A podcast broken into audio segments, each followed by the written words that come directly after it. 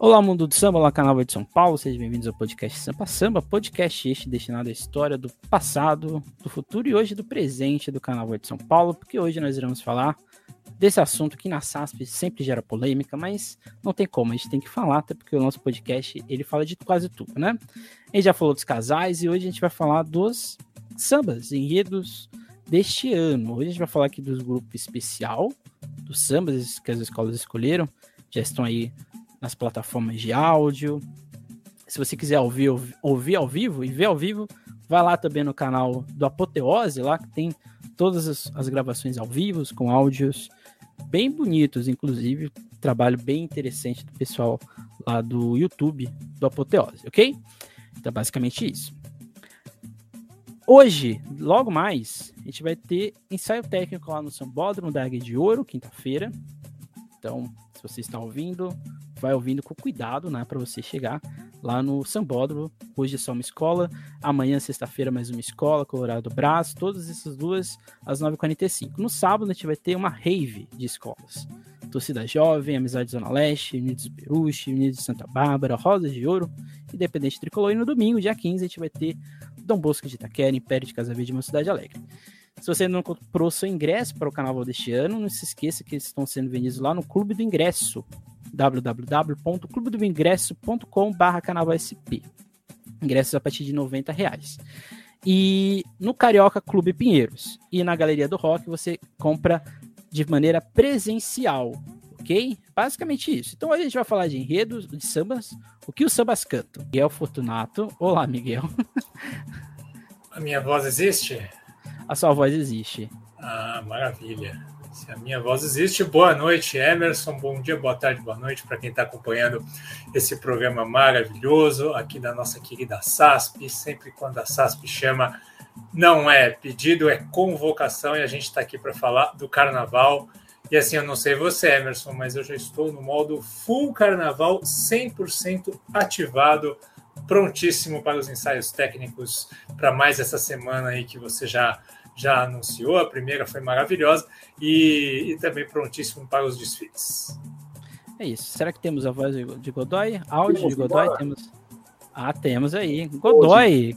Eu tava. O fone deu ruim, eu peguei um fone aqui, mas deu ruim, então tô sem fone, mas a voz está aqui aparecendo. Quero primeiro dar um, né, mandar um abraço para você, Miguel. Grande, grande é, mais uma vez estamos juntos, né? Algumas das lives a gente já participou ao longo da pandemia, tudo mais, estamos juntos. Emerson também, obrigado, mais uma que a gente está fazendo aí. O Emerson faz esse trabalho incrível aqui na SAC, sobre depressão e tantas outras, outras, outras coisas. É, e vamos falar um pouco, né, de, do, dos nossos, né, do, do Carnaval 2023. Já está rolando ensaio, próximo final de semana aí chegou, mais ensaios técnicos e vamos juntos. E semana que vem, lá no Carnavalice, vai começar o nosso projeto Matriarcas do Samba, que eu sou pesquisador principal, organizador da pesquisa, que em breve virar livro também. Então, em breve aí, mais informações que a gente vai ter sobre isso. Lembrando que semana que vem o Godoy não estará conosco, porque o Godoy é compositor de um dos sambas do Acesso 1, então por isso que ele não vai estar conosco. Então, é isso. Assim como se fosse no ano, pass no ano passado, o Godoy também não participaria porque ele tinha samba. Então na SASO todo mundo tem samba em algum lugar. Então é meio complicado escolher alguém. Então o Godoy estava livre para o especial, ok?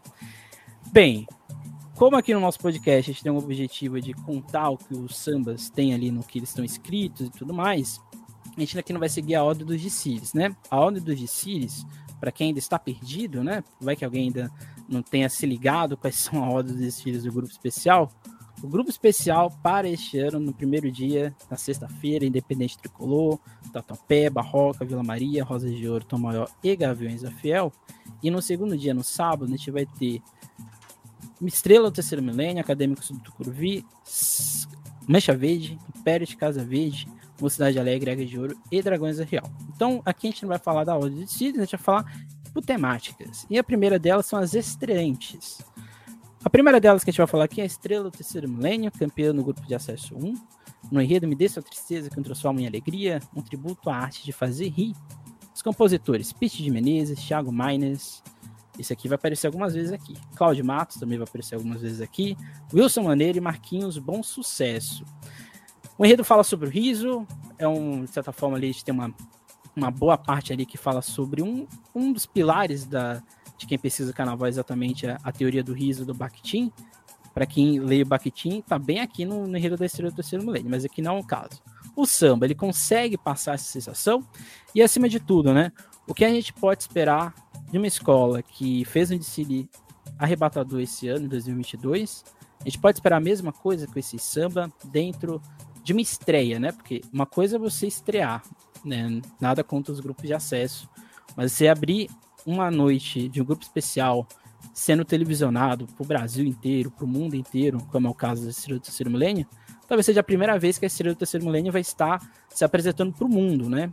O que esperar neste samba com a escola que está aí abrindo a segunda noite de desfiles? Pode ser o Miguel, que é o convidado, né? Convidado, Vocês que lá. mandam, vocês que mandam, só sigo as ordens. É, é interessante que a estrela do terceiro milênio ela é uma escola relativamente nova nesse holofote de grupo especial, de briga pelo acesso, né? Ela já, já teve no acesso antes, caiu, meio que conheceu o terreno, agora bateu na trave no ano, subiu agora de uma forma arrebatadora, como você bem falou.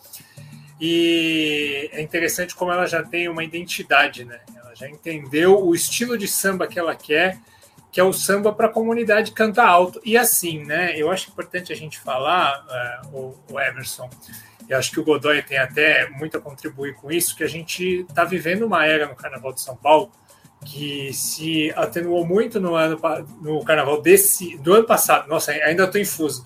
Do ano passado agora, né? Carnaval do ano passado. E que esse ano, pelo que a gente viu no lançamento do CD, vai aumentar mais ainda, que é a era dos paradões e dos cantos altos. Então, a gente teve uma escola campeã que teve paradões para a escola cantar, que foi absurdo, né? que foi a Mancha. E a estrela do terceiro milênio fez a mesma coisa no seu título do acesso. Então, as duas campeãs dos principais grupos de São Paulo cantaram muito alto. E a gente viu muitos paradões das escolas. Então eu acredito que os sambas enredo estão sendo construídos muito para isso. E a estrela do terceiro milênio já mostrou que essa é a sua identidade. Um samba com uma bateria mais acelerada, uma bateria forte e, e que faça a comunidade cantar e cantar alto. Então acho que é, esse samba traz isso, né? Eu acho que é difícil a gente, e eu acho até o Emerson, eu acho até injusto a gente querer fazer comparações com o desfile do ano passado, sabe? O desfile do ano passado da Estrela é um daqueles desfiles que é, é, é para botar num quadro, é coisa de história. É, foi um desfile histórico. Na minha opinião, dos que eu acompanhei na minha vida, foi o melhor desfile que eu vi passar no grupo de acesso. Então, é, é foi um negócio que transcendeu. Então, assim, agora ela está indo para um outro grupo que ela não conhece e está chegando. Então, acho que é, a gente querer comparar que o samba renda da mesma forma, que seja a, a mesma catarse que foi, é um pouco injusto. Eu acho que é um samba para estrela estrear forte, passar bem, cantando forte e levando a mensagem do riso. Uhum.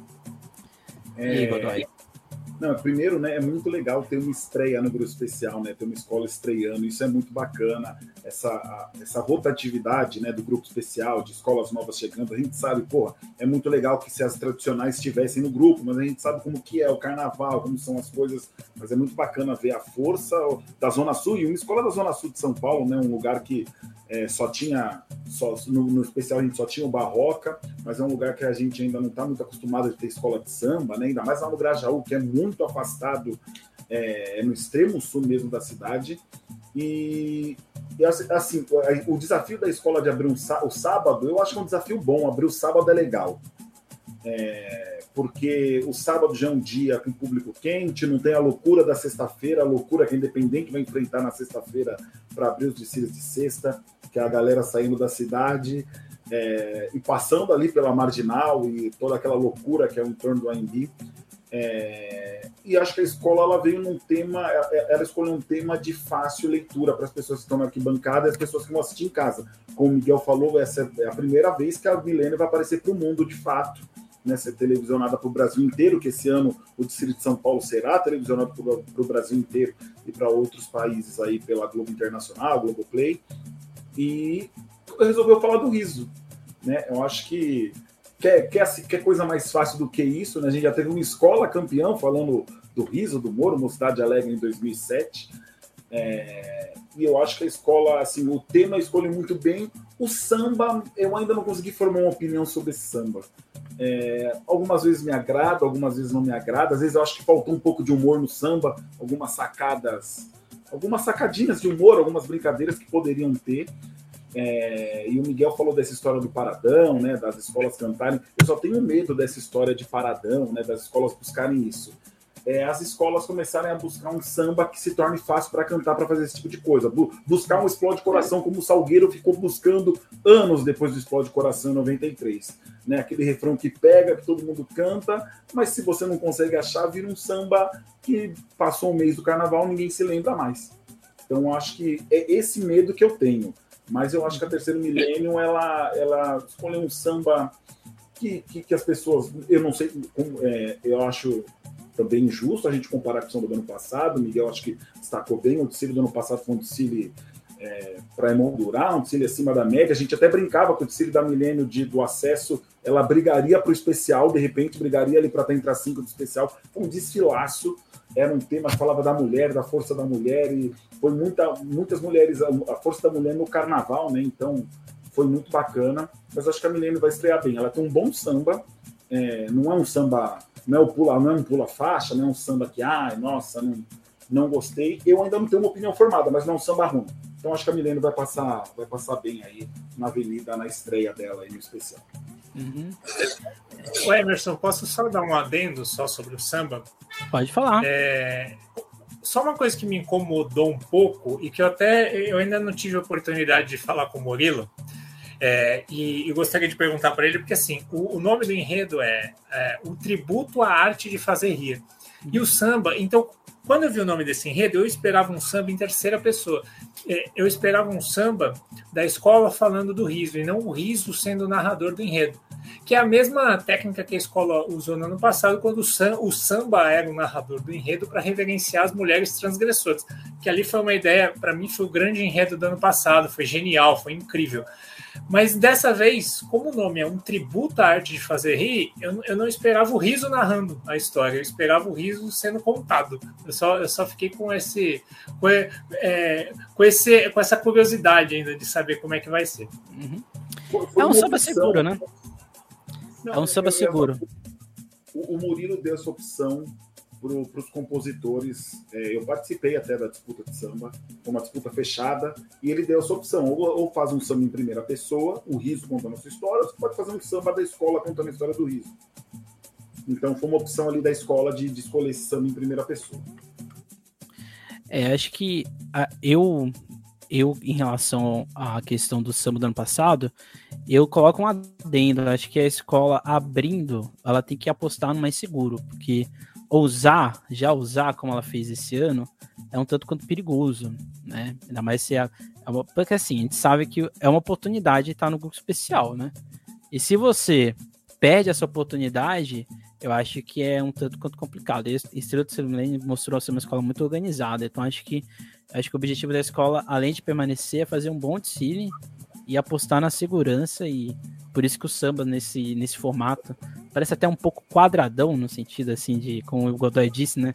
Não é tão não faz a gente dar risada, mas acho que é porque a escola aposta mais no visual que compõe o samba, né? Acho que é uma coisa que a gente vai ver muito esse ano, né? sambas que são muito visuais. O que, que é um samba é visual, né? É um samba que ele vai descrevendo a imagem. E é isso que está acontecendo aqui, né? É, e, e, a gente ainda. E tem outra coisa, né? Assim, o que as escolas hoje, hoje tem um ponto a mais que a escola que sai do grupo especial sai da fábrica do samba, né? Uhum. E, e, ninguém quer sair de lá também. Então as escolas estão tentando se armar de todas as maneiras para evitar um rebaixamento. É, isso aí não vai dar barraco no futuro. Esperamos que, esperamos que não, mas isso pode acontecer ainda. Depois a gente vai para Independente Tricolor, que abre o carnaval. Inclusive, a gente teve aqui no episódio passado a Thaís Paraguaçu, que é a porta-bandeira do Independente Tricolor. No Rio do Samba, no pé, lança na mão, isso é uma invasão. Dos compositores Maradona, que também apareceu aqui algumas vezes, André Diniz, Evandro Bocão e Marcelo Valência. Eu, como professor de história, já posso dizer que, em termos históricos, o enredo não tem nada muito errado, não, tá? Mas o que esperar dessa guerra de Troia, esse paralelo com a invasão independente novamente no Sambódromo, nessa estreia, essa segunda estreia da Independente Tricolor no grupo especial? É, a gente, né, a gente falou que a Milênio ela postou no enredo fácil para a galera já bater o ouvido entender o que está acontecendo. E acho que independente não, ela foi para o contrário. Ela foi para um enredo histórico, algo que a gente estava conversando antes de começar aqui o, o, programa, que é algo que a gente aprende na escola lá na, quando a gente tem 10, 12 anos. E se você não for atrás, cai no seu esquecimento, você nunca mais ouviu falar disso na vida. Então, assim, a escola ela, ela foi para um tema, acho que um, um, um tema ousado para abrir o desfile numa sexta-feira de carnaval, um tema difícil. É, é um tema muito bacana, como você falou historicamente. Eu não sou professor de história, mas eu gosto muito é, é um enredo que está dentro, tá dentro, né? Tá coerente com a história mesmo, com, com, tudo que aconteceu, que a escola quer mostrar, mas é um samba e um enredo difícil de, de da galera ali entender. Eu acho que a escola talvez possa ser esse trabalho. Em relação ao, ao, ao, ao trabalho da escola, em relação ao canto, é, isso aí é tranquilo, é independente. Como acho que as 14 escolas especiais, ninguém sofre mais com ah, a escola não canta, a escola. Todo mundo eu acho que trabalhou bem nos últimos anos e qualquer samba que aparecer em qualquer escola, todo mundo vai cantar. Mas é, é assim, é, eu acho que tem um risco de escolher esse enredo, por exemplo. Que a gente falou que a Milênio não arriscou, a Independente arriscou. Uhum. É isso. E uma coisa que o Godoy falou muito bem no da Estrela, né, que o samba, apesar de ser bom, de parecer que vai passar bem na avenida, ele não ter a cara do riso, eles são um samba mais sério. Aqui a gente já tem um, um, samba que tem a cara do tema proposto, né? Do enredo proposto, que é um enredo aguerrido, um enredo histórico. Então o samba tem aquele, aquele garbo histórico, aquele jeito mais sério de contar uma história e de ser aguerrido. É um enredo que vai. É um desfile que com certeza ainda não viu o barracão, mas o Amauri vai colocar soldado pra caramba aí nesse desfile, espada. Então, é, vai ser um desfile de, de componentes aguerridos. Então, o samba tem a ver com isso. Aí eu vou destacar um ponto muito positivo e um ponto que me preocupa. O ponto muito positivo para mim, que eu até conversei com o Maradona, né, que é um dos autores do samba e está no, no apoio, é essa virada, né? No mais vence a coragem e, e tantas batalhas por sem medo, chega o presente grego. Eu acho que é, é uma cadência para o final do samba ali que é muito gostoso. Eu gostei muito, achei uma bela sacada dos compositores.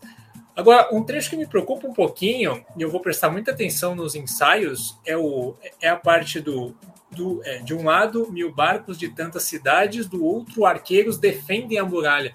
Eu, eu, eu, quero ver como é que vai ser esse canto do defende a muralha, né? Porque ele fica meio comidinho ali. É, eu acho que é uma coisa que a harmonia da escola já está trabalhando para chegar tinindo no desfile, porque é um desafio para encaixar esse versinho aí para a comunidade cantar bem. Mas eu acho que é um samba que vai funcionar super bem, é um samba funcionalzão, bom para desfile. Eu acho que para cumprir a missão da Independente vai ser, vai fazer um ótimo papel. Sim. E tem uma parte aqui que é a, Pode dizer, Godoy, pode falar. Não, eu ia falar, e só complementando, né? Esse é um samba que também vai depender muito do visual da escola, né? Uhum. Vai conseguir.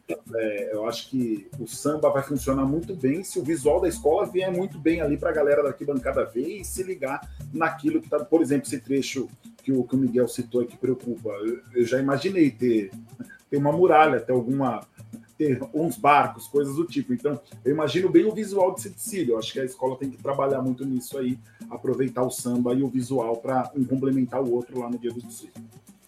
É, exatamente. Tem o refrão que é um refrão gênese de escola de samba de torcida, né?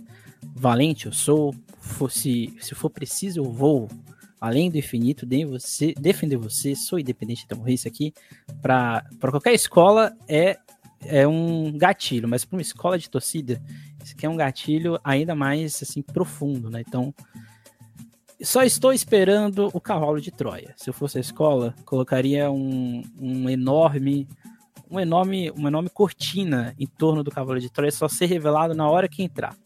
Que essa, essa é a maior surpresa, é o ápice do desfile do, da Independente. Eu espero que seja um cavalo gigante, bonito, viu? Isso aqui é uma cobrança.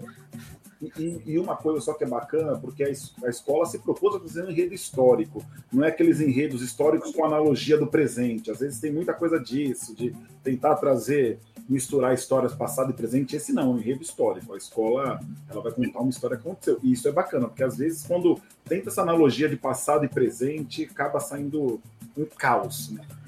É, a única coisa de presente aqui é a escola vestir a invasão, ser um guerreiro, como foram os gregos contra os troianos, e buscar essa vaga do grupo especial.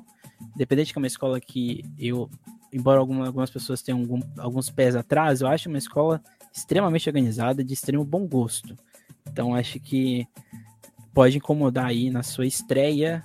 Minha estreia aqui, eu tenho um, uma visão. Para mim, a estreia da Independente Tricolor 2022 2018, se tivesse aqueles problemas, talvez a escola teria até, inclusive, ficado no grupo especial. Então fica aí. São duas estreias interessantes que a gente vai ter para ter no grupo especial da Independente e da Estrela. Agora a gente vai para a campeã. A campeã Mancha Verde, no Enredo Oxente, Sou Chachado, Sou Nordeste, Sou Brasil. Uma coisa raríssima em São Paulo ultimamente. Dois compositores, Edinho Gomes e Gilson Bernini. O que esperar desse, dessa mistura de chachado, Nordeste, forró, baião, da Mancha Verde para esse ano, que tem ali algumas, algumas coisas bastante ousadas, né? Como essa parte Olemo e a Rideira, Não Há Gente ou Não, que são trechos de músicas do Luiz Gonzaga, que a escola coloca uma melodia praticamente igual do, da música, mas coloca ali na hora do samba. A gente não pode dizer que a escola está se arriscando, porque mesmo sendo bicampeã, a escola está se arriscando para tentar esse tricampeonato. O que esperar da Mancha Verde? Bom, agora vou eu para a gente intercalando, né?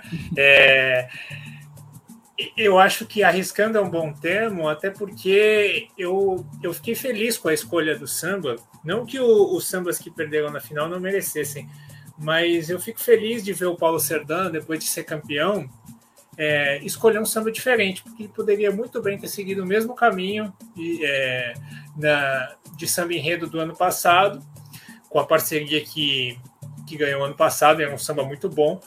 E, e, e vambora, mas ele escolheu uma outra parceria, um outro jeito de samba. Eu acho isso muito legal. Até porque uma escola de samba não pode ser uma coisa só. É, mais que a competição, a gente está falando de uma discografia, de uma coisa que fica para a história, né? Então eu acho muito legal é, que a escola. Não que o Paulo tenha escolhido sozinho, mas é ele que capitania tudo isso, né? Gosto do samba, acho é, Acho que, assim, é, não coloca entre os melhores do ano. Eu acho que é mais um samba. É, porque eu acho que a safra esse ano está melhor que a dos últimos anos, né? Não sei a opinião de vocês, mas eu acho que a safra está no nível um pouco mais alto. Então, o sarrafo dos melhores do ano está um pouquinho mais alto esse ano. Mas eu acho um samba bom, é um bom samba para passar para o desfile também. É um samba que tem bem cara de Nordeste, que conta bem a história, né?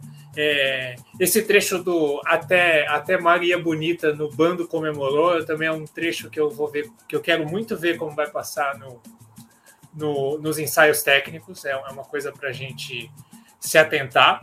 Mas assim, é um samba. Tirando esse verso, eu acho que é um samba que já nasce fácil de cantar e que tem um refrão muito fácil para a comunidade cantar, para fazer paradão, enfim. É, bem, eu, eu esse samba da Mancha Verde, eu tenho, eu gosto dele, do refrão de cabeça até o refrão do meio, e não gosto da segunda parte do samba. Eu acho que a escola tem uma segunda parte com esses clichês melódicos de músicas nordestinas conhecidas, entendeu? De músicas.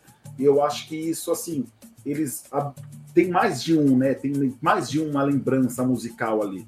É, então fica meio aquela coisa meio que perdida, para onde vai, não sei, pô, sabe? Então isso me incomodou. É, eu acho que ele, ele tem um refrão muito forte de cabeça. A primeira parte do samba eu acho muito legal, a primeira. O refrão do meio, ok, e a segunda me, é, me deu esse incômodo. Mas assim, é, a Mancha Verde, acho que o, o, que o Miguel destacou é muito bacana, uma escola que ela não tem. Né, ela, teve, ela teve num período ali de os mesmos compositores ganharem sempre, e agora, nos últimos três carnavais, são três sambas, são três compositores diferentes aí que, que fizeram samba, né? Então a escola ela não tá com aquela coisa, ah, temos um padrão, não. A gente vai escolher o samba que é melhor, o que a gente está pensando melhor para o enredo. Eles escolheram esse, É, é, muito bacana dois compositores, coisa rara no canal de São Paulo. A gente sabe que é muito difícil isso. É o Edinho e o Gilson lá da Mangueira, né? O Bernini, que faz tem outros sambas lá no Rio de Janeiro, ganhou sambas aqui em São Paulo. E mas o meu o meu porém com o samba é esse, é a segunda parte. Eu acho que a escola, eu acho que assim não teria nenhum problema entrar um trecho relembrando uma música do Luiz Gonzaga, por exemplo, mas foi mais de um trecho, sabe? Aí ficou aquela coisa meio um pouco cansada, na minha opinião, claro. Lembrando, lembrando a galera que é uma opinião nossa de gosto mesmo. Ninguém está aqui analisando o samba por julgamento, por regra, por nada. É por gosto pessoal mesmo. Como eu achava o samba do ano, do ano passado um sambaço, um dos melhores do ano, o samba né, que deu o título para a Mancha. Desse ano eu não gostei tanto, mas a escola é, vai cantar esse samba. Eu fui no ensaio, né? No final do ano, eu consegui no último ensaio da Mancha e a galera gritando esse samba na quadra. Então, assim, para a escola vai funcionar muito bem. Minha opinião importa para gente aqui e olha lá, tá ótimo. Ô Emerson, só um parênteses, até falei isso lá no, numa live nossa lá na, na Rádio Arquibancada, que eu vi o tweet de uma pessoa lá do Rio, que eu achei muito legal, ele falando como seria Os Sertões se fosse escrito para um, um, desfile de hoje, né? Seria avexado pela própria natureza, no Nordeste arretado do meu Brasil, porque é, hoje em dia a gente está muito nesses padrões de samba do Nordeste tem que ter termos nordestinos. antigamente os sambas clássicos dos anos 60, 70, 80 sobre o Nordeste não tinham, né? Então é, eu acho que dá para também os compositores fazerem outros caminhos para a gente poder uhum. ter sambas do Nordeste diferenciados no futuro. A gente teve samba nas eliminatórias que o cantor cantou como se fosse nordestino, entendeu? Tipo, uhum. isso é ruim, isso, isso não é legal, eu não acho isso legal. Então eu concordo contigo. Eu vi esse tweet também, realmente, é verdade. Como seriam os sertões em 2023?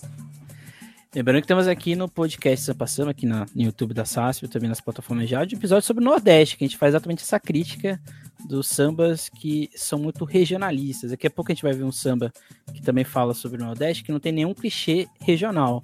Então é possível fazer isso, né? O meu único incômodo com esse samba da mancha e também com o enredo, já que indo para uma outra coisa que não é o, o foco aqui, é que eu não consigo ver o chachado aqui. Né? Eu vejo aqui questões, passes ali que falam, falam do chachado e tudo mais, mas eu, como disse o Godoy, quando você traz uma coisa, memória muito forte e afetiva de uma música consagrada do Luiz Gonzaga, eu, eu tendo a entender que o Dicílio no final vai falar mais de Luiz Gonzaga do que do Chachado, embora ele seja um representante do ritmo, mas é difícil falar de dança, então o enredo é um outro Dicílio visual, é o visual aqui que vai compor todo esse samba.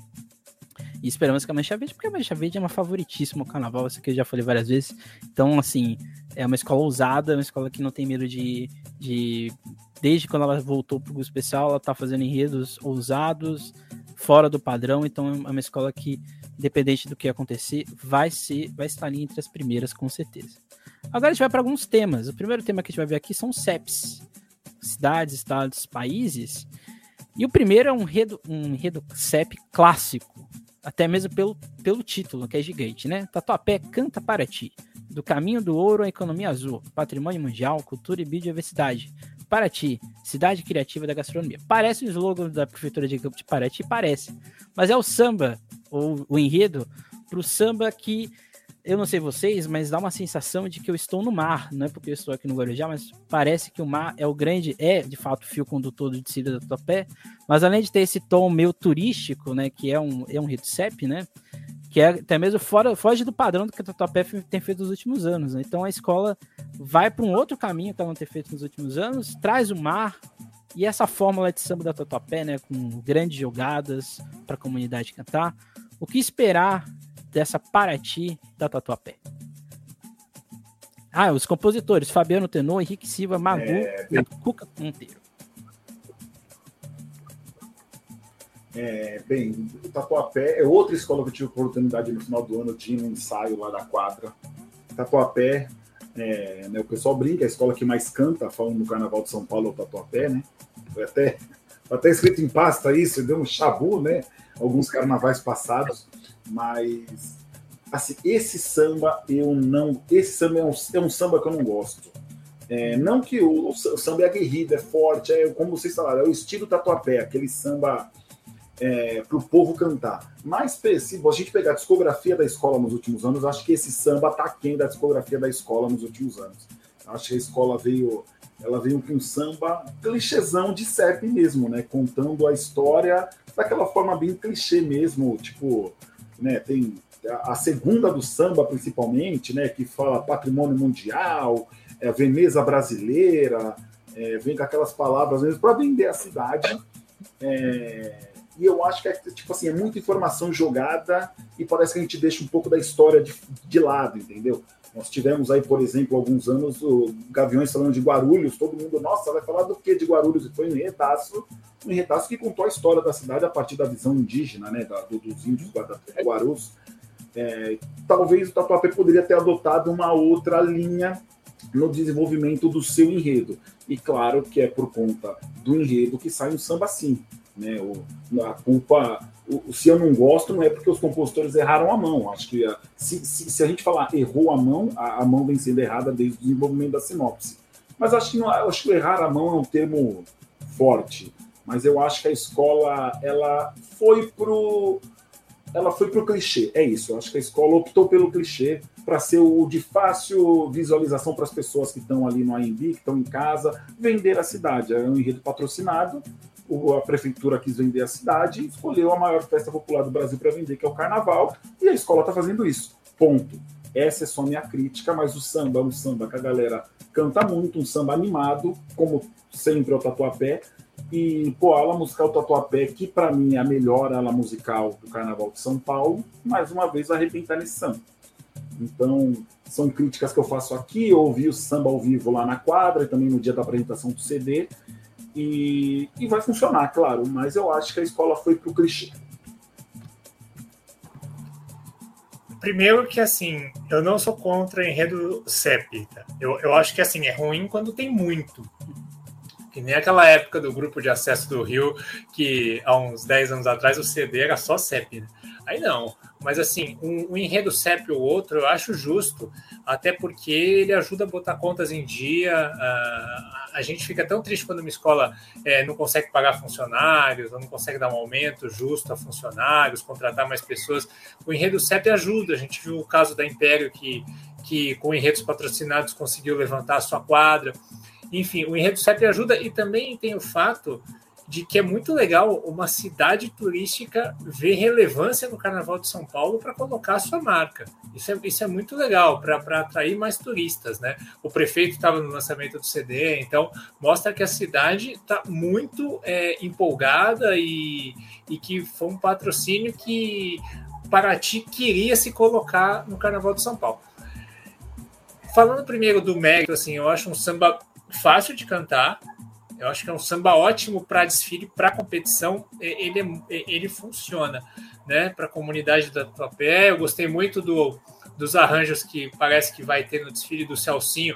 Celcinho dando espaço para as cantoras, né? Para as vozes femininas da sua aula musical. Acho isso muito legal. É, mas assim, aqui a gente está falando a gente falou da Mancha agora, Emerson, que saiu do padrão, que está tentando compositores diferentes, fazer sambas diferentes. Aqui a gente tem uma escola que mantém o seu padrão, né? A gente tem samba, é, é um estilo de samba muito semelhante ao que a gente vê nos últimos anos, né? Até essa técnica do meio relembra muito do ano passado, né? Você tem o refrão do meio e depois você tem mais um bis depois, né? Assim como foi o do ano passado. E, e uma coisa que me incomoda é o, o, o trocadilho do Paraty duas vezes seguidas, né? É, você tem no refrão de cabeça, é Paraty que navegam nesse mar de fé. Aí, cinco versos depois, você tem Para ti um poema de amor. Isso, isso como ouvinte, eu confesso que me incomoda. E só e para fechar, assim, a primeira parte é histórica, né? A primeira parte é histórica, mas a partir do refrão do meio, vira um guia de turismo. Né? Me lembra muito a construção do Araxá da Beija-Flor de 99, né? Se, se hospedar no grande hotel, das suas águas desfrutar, né? Aqui, aqui é um, aqui é venha, venha visitar Paraty, né? À noite vou curtir a boemia, vem ser feliz, paraíso de belezas naturais. É um guia turístico mesmo, assim, ó. é, é para você ver esse desfile e ficar com vontade e comprar o seu pacote de viagem, passar suas férias em Paraty, passar seu feriado em Paraty.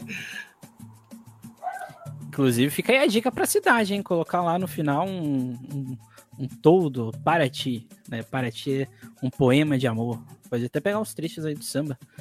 eu, eu, quando ouço samba, além de dar vontade de ir pro mar, dá vontade de ir para Paraty. Então acho que os compositores fizeram bem o papel que é vender a cidade. Eu acho que quem, quem vamos assim, tá contratando tá feliz. E esse City dá um, tem um cheiro de Vila Maria, Vira, Vila Maria Ilha Bela muito grande. Então acho que o sucesso virá. Independente do que acontecer, isso aqui é, faz lembrar muito um desfile que deu muito certo, inclusive a AMB entrou em êxtase no desfile da Vila Maria sobre Ilhabela, então acho que isso pode acontecer inclusive com a Tatuapé.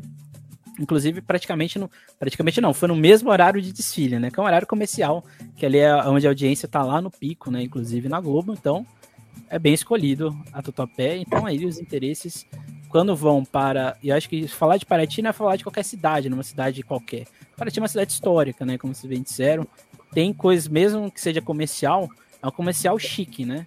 Tem flip, tem culinária, tem a questão da Veneza, né? Paraty é uma cidade que quando o marém sobe, né? Todas as casas, colonialmente, desde o período colonial, elas se, já são preparadas para o avanço do mar. Então, é bastante folclórico. Então, acho que vai dar muito certo. E, vai ter um cheiro de sereno. Para a gente finalizar o Tatuapé, é que realmente a, cidade abraçou o enredo, né? Não é aquele enredo que a cidade paga e a escola nunca vai na cidade, canta na avenida acabou. Tatuapé, final do ano, o Celcinho me mandou mensagem no dia 30 de dezembro, quando, Godoy, vem para cá, vou fazer um show aqui com o Tatuapé.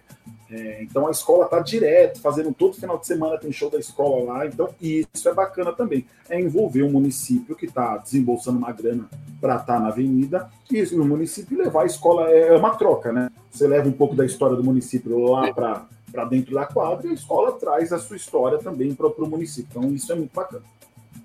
Isso é possível porque é uma escola que tem um presidente que é um ótimo gestor. Então acho que é por isso que tudo está dando tão certo, né? Então fica aí também os parabéns. São prós e contras, né? Assim como a gente vai ter agora o nosso próximo enredo CEP, Dragões da Real, Paraíso Paraibano, João Pessoa, A Porta do Sol das Américas. Compositores: Thiago SP, René Campos, Léo do Cavaco, Marcela Diné, Dana Alves, que vai aparecer daqui a pouco também, Rodrigo Atração, Jairo Cruz, André Cavalho, Paulo Senna e Tigrão. Tigrão, né? Se toda vez que tem o tigre, a gente tem que falar do, do Tigrão, porque é o nosso tigre da Zona Norte, mas aqui é outro tigre. Dragões, que tem um trecho maravilhoso nesse zoom, zoom, zoom maneiro. Escola que vai falar de João Pessoa, não tem nenhum clichê regional, e opta por colocar a cultura como centro do seu enredo, do seu samba. E no meu ponto de vista, é o samba que eu mais gosto deste ano.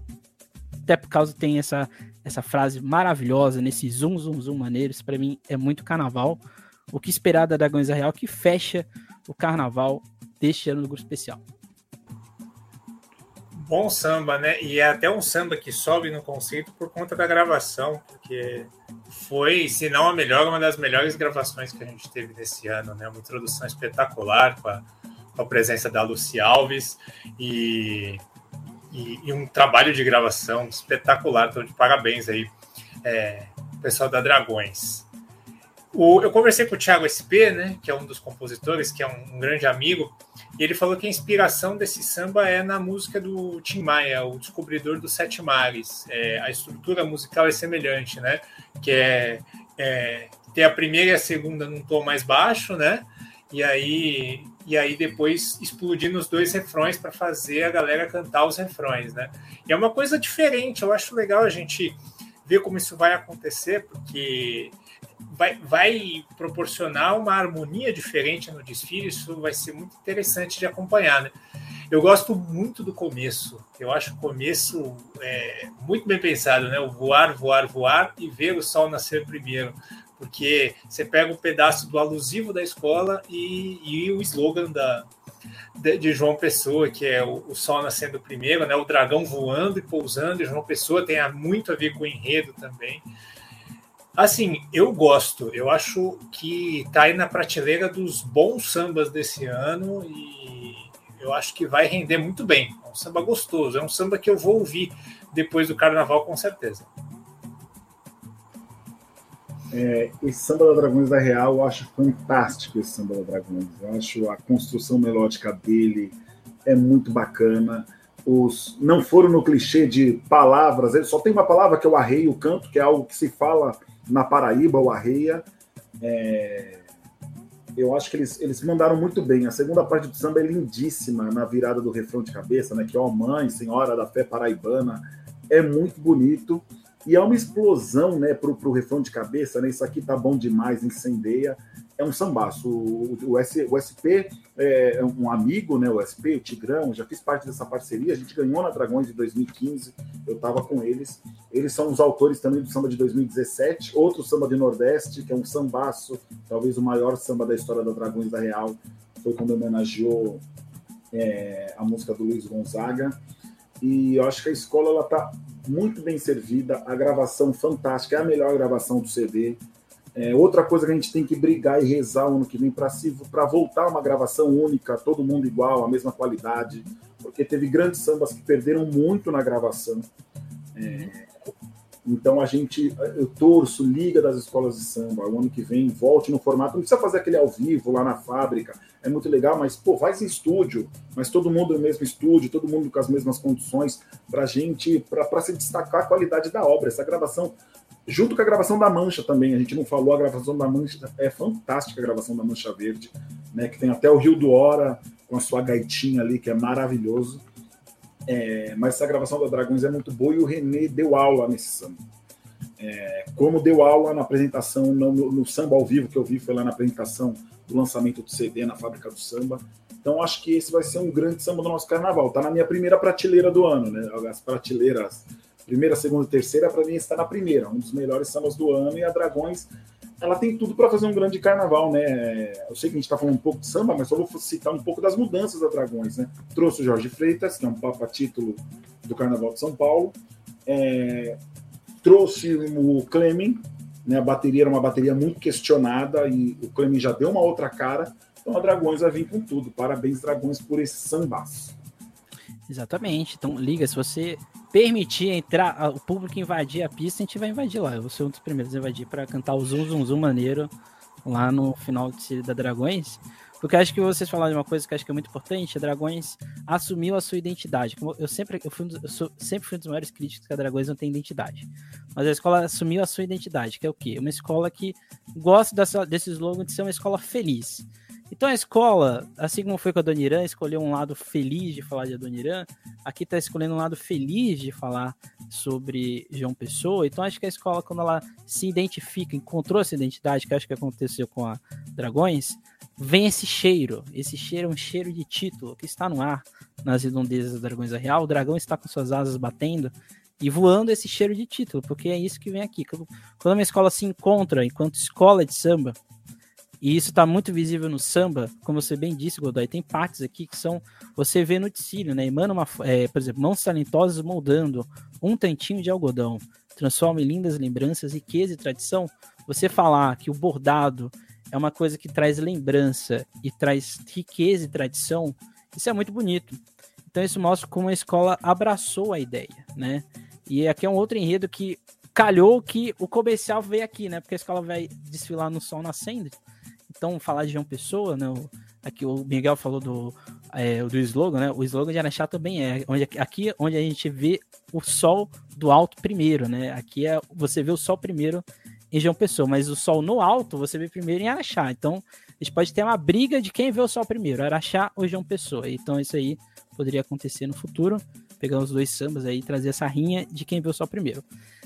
Durante muito tempo a gente falou que a Vila Maria falava de rede CEP. Durante muito tempo, tudo mais, mas esse ano ela realmente vai falar de um CEP, que é o seu bairro. Vila Maria, minha origem, minha essência, minha história, fonte de amor compositores Alemão do Pandeiro, Paulo Sena, Anderson Magrão e Tadeu Gomes. Nesse que, no meu ponto de vista, é o melhor enredo do ano do Carnaval de São Paulo, porque falar de um bairro da cidade é sempre importante. E a Vila Maria, a gente está falando aqui de escolas que estão ousando, a Vila Maria dá um 360 graus nos últimos enredos, mas ela deu um 360 graus nos seus sambas? Fica aí a questão para vocês. Bem, eu. Sou eu que começo dessa vez, né? Sou eu, né? É, eu gosto do samba da Vila Maria. Eu acho que melhorou muito do, dos últimos anos que a gente teve sambas da Vila, né? Eu acho que é muito legal a escola contar a sua história. É, e a Vila está contando a história do bairro junto com a história da escola, né? Que tem tudo a ver.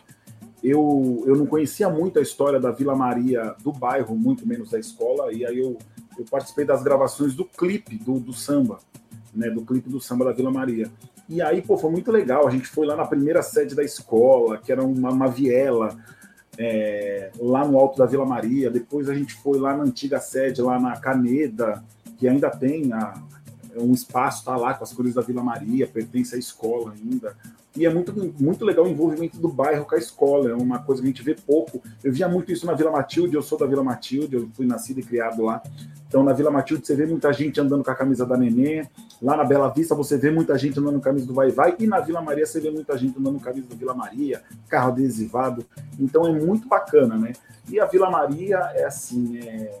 eu não consigo entender como essa escola não ganhou um carnaval ainda, por tudo que ela faz. Porque é, ela tem um trabalho comunitário fantástico, deve ser um dos maiores trabalhos comunitários de escola de samba do Brasil. É gigantesco. É, todo dia a quadra está aberta, todo dia tem atividade, todo dia 500 pessoas almoçam e jantam na quadra. É, é uma loucura, é muito, é muito louco esse trabalho e é muito importante. A equinoterapia, que só a Vila Maria, a Polícia Militar de São Paulo, oferece gratuito no estado, é, então, para você ver o tamanho da escola. E a escola veio com um enredo de fácil assimilação também, isso que é legal. Quem é da Vila Maria pega a letra e já, e já conhece de cara a história. E quem não é vai entender, porque um samba, os compositores eles foram muito, muito felizes, que eles foram bem ali, não é o clichê, o clichê não é a palavra, mas eles foram ali no, na fácil assimilação. Então, quem ali, quem ouviu o samba e vê o visual da escola na avenida vai conseguir entender muito bem. É, outra coisa que é bacana que eu percebi na, na, nas audições ao vivo desse samba, que a escola, a cadência da vila deu uma aceleradinha. A cadência da vila está um pouquinho mais rápida do que o normal, que eu acho que vai ajudar muito para o desfile da escola. Né? A escola, se eu não me engano, é a quarta escola de sexta-feira, se eu não me engano, né? A ela desfila antes do Rosas. E, e, é um horário que um horário que dependendo ali do que você que for, ou você acende a arquibancada, ou você.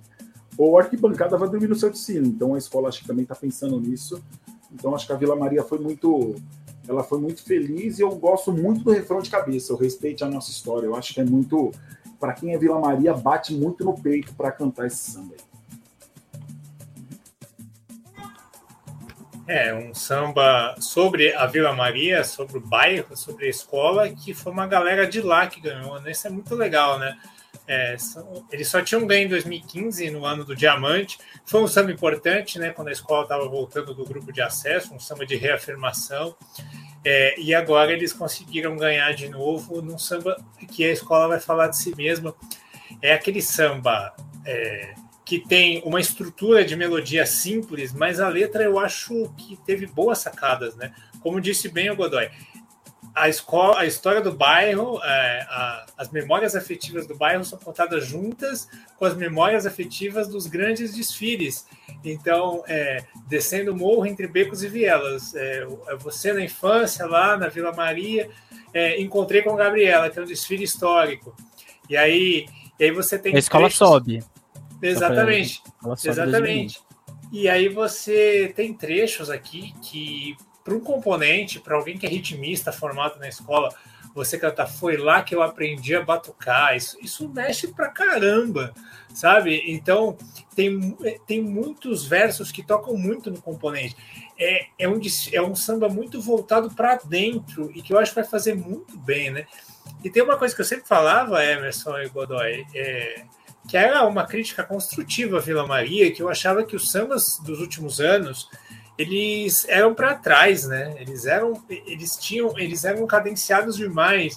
E o Vander já é um cantor cadenciado demais, então é, eu achava que não casava tanto. E até isso que o Godoy falou da bateria acelerar um pouco é por isso, é porque o samba agora é um pouco mais para frente. O Vander vai poder colocar o jeito dele, as notas dele, num samba que é um pouquinho mais para frente e eu acho que vai pegar, eu acho que vai bem. Eu acho que a Vila Maria vai passar muito bem, mandaram bem, eu acho que evolui no quesito samba enredo super bem a escola. Minha única crítica a este samba é não ter em nenhum momento um dos principais nomes da oficialização do Carnaval de São Paulo, que é Xangô da Vila, da Vila Maria, que deveria estar aqui. Né? O Xangô já é uma figura bastante esquecida para as pessoas que falam, fazem, fazem falam de Carnaval de São Paulo, eu acho que poderia estar aqui eternizado num samba da escola é, para sempre, né? Então fica aí a minha única crítica à Vila Maria nesse sentido. Mas como deu para perceber, os CEPs aqui estão, são CEPs. A gente tem um CEP clássico, a gente tem um CEP um pouco mais ousado, a gente tem um CEP de fato, que é uma escola que fala de bairro. Inclusive, fica aí uma, uma crítica construtiva para as escolas de São Paulo falarem dos seus bairros, coisa que poucas falam isso deveria aparecer mais, porque São Paulo tem história demais para ser contada, principalmente nos bairros. Então fica aí essa, essa pontadinha aí. Eu até hoje espero a Vila Maria falar da Brasilândia, espero que isso dia, a Rosa de Ouro falar da Brasilândia, espero que isso um dia aconteça. Assim como um dia espero a Rosa falar dos negros de São Paulo, uma coisa que também espero muito, mas Rosa de Ouro não é agora, é daqui a pouco. Porque agora a gente vai para as biografias. Acadêmicos do Tucuruvi, que vai com o Henrique da Silva Bezerra, voz do povo, os compositores Paulo César Feital, Marcelo Casanossa, André Diniz, Rodrigo Minueto, Rodolfo Minueto, Evandro Bocão e Carlos Júnior, que tem para mim o melhor, o melhor trecho de carnaval desse ano. Alô malandragem, otário, não entra aqui. Isso aqui é maravilhoso no samba. Nato Curuvi, Nato Curuvi. Sapeca e Afas, o povo sorri, vai Tucuruvi, vai Tucuruvi, que faz me lembrar um pouco de samba, aquele samba, samba que só o Bezerra da Silva fazia, mas esse samba, que não é pagode, mas é uma coisa tão interessante. Que esperar da Tucuruvi com esse com esse samba? Tucuruvi que esse ano teve uma, uma montanha de sensações, quase foi campeã e do nada já estava lá embaixo e se safou do rebaixamento. O que esperar da Tucuruvi com esse enredo que faz, foge um pouco do que a escola, inclusive, já fez nos últimos anos? Ah, eu gosto muito desse samba e eu vou só te fazer uma correção, Emerson, que porque eu estava assistindo hoje o, o, documentário do Bezerra, né, o Onde a Coruja Dorme, você falou dos sambas que o Bezerra fazia, na verdade, a maioria dos grandes sucessos do, do Bezerra, quem fazia eram pessoas, eram trabalhadores do morro, Uhum. Eram trabalhador, é, trabalhadores do morro que compunham sambas estilo Adoniran com causos é, populares do morro, ali do Rio de Janeiro.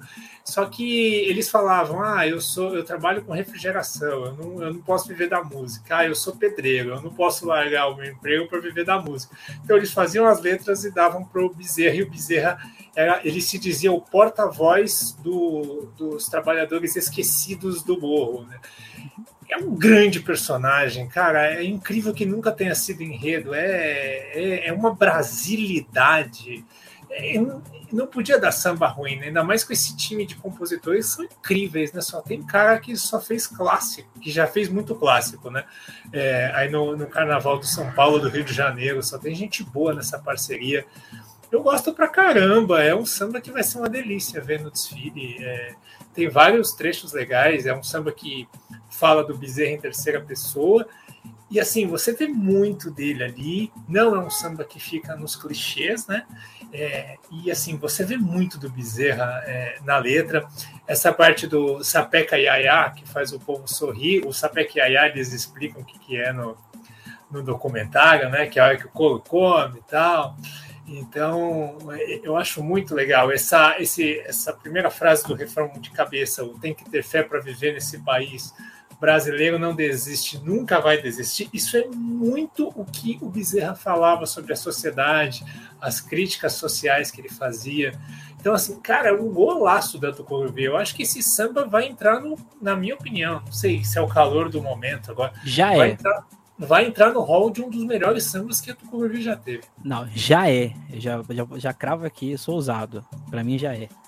O Rigodó é um, um, um refrão de meio que é gigante mas que não cansa, né? Não, eu sou, eu também, esse é um samba, é engraçado, eu confesso que na primeira audição fiquei meio, nossa, né, tipo, que samba é esse, né, vamos ouvir de novo? É você ouvindo com calma, é, primeiro é muito legal o momento que a Tucuruvi tá, né, a escola voltou pro especial, como o Emerson falou, teve esse misto de sensações, estava lá na frente, do nada foi para trás, quase caiu, para mim fez a melhor contratação do Carnaval 2023, que é o Carlos Júnior, é, o Carlos Júnior é. Não, não, não tenho o que falar pro Carlos Júnior. Um cara que há 23 anos, o cara é potência cantando samba enredo. É, a longevidade dele com qualidade, né? Não é um cara que está há 23 anos, não. Com qualidade há 23 anos, desde quando ele surgiu lá nas eliminatórias do Camisa em 99, cantando samba sozinho, só ele, um surdo e um cavaquinho. Viram nele uma oportunidade de virar um intérprete e o cara tá aí até hoje.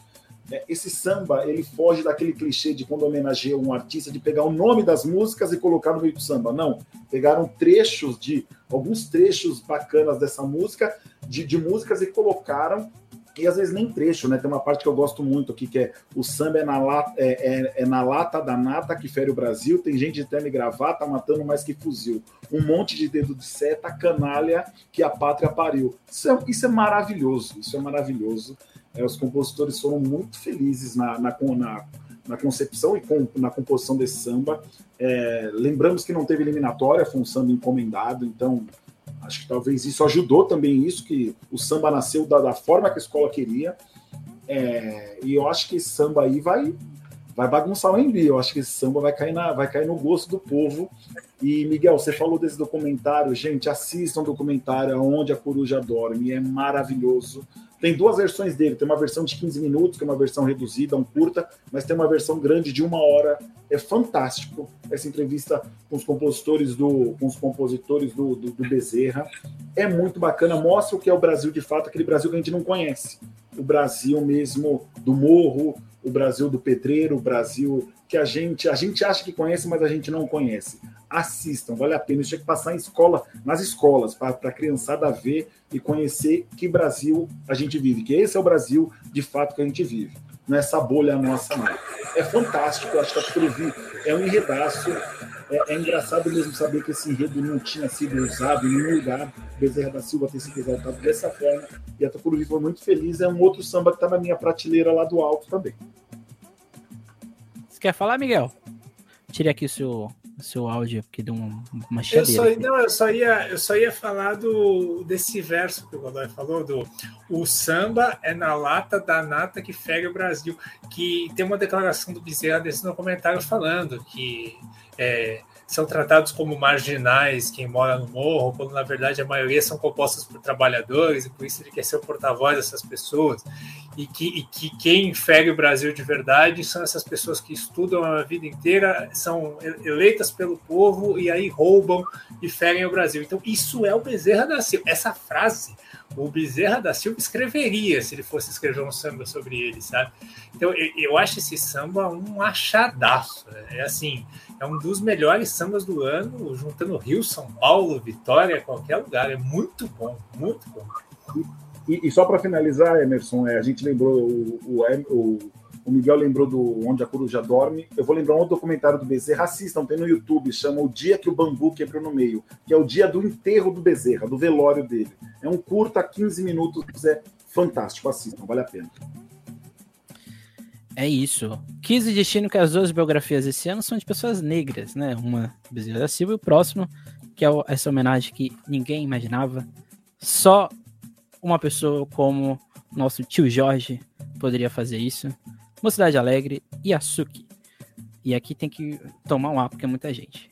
Compositores: Aquiles Avila, Márcio André, Fabiano Sorriso, Chanel, Marcos L, Gabriel, Salgado Luz, Marcelo Valência, Marcos Poldrini, Diogo Corso, Ítalo Pires, Marcos Donato, Birubiru, Turco, Gui Cruz, Rafa do Cavaco, Potuga, Maradona, Imperial, Fábio Souza, Luciano Rosa, Fionda Tentem e Vitor Gabriel.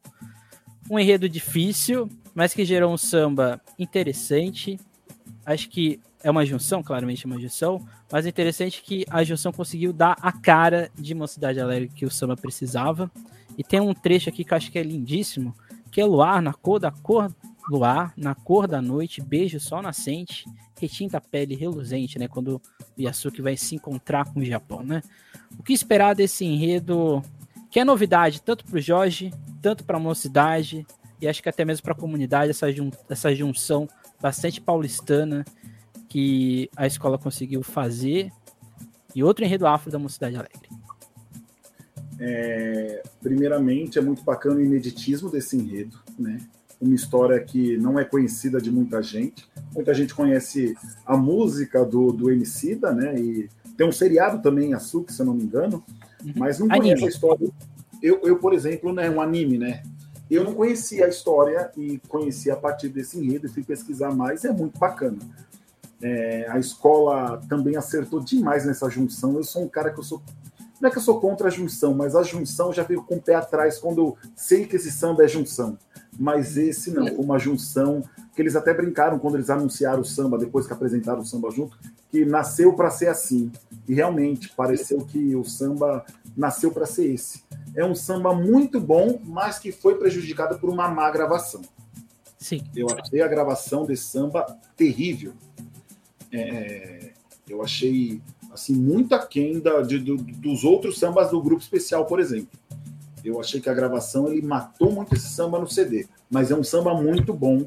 Ele é ao vivo lá na festa do CD. Gente, sempre eu vou lembrar da festa do CD, que foi onde a gente conseguiu escutar todos os sambas ao vivo. O Emerson falou no começo lá no Apoteose, tem quem não escutou, vai, é muito bacana. Os áudios que estão lá e vídeos no Apoteose, o trabalho dos caras são fantásticos.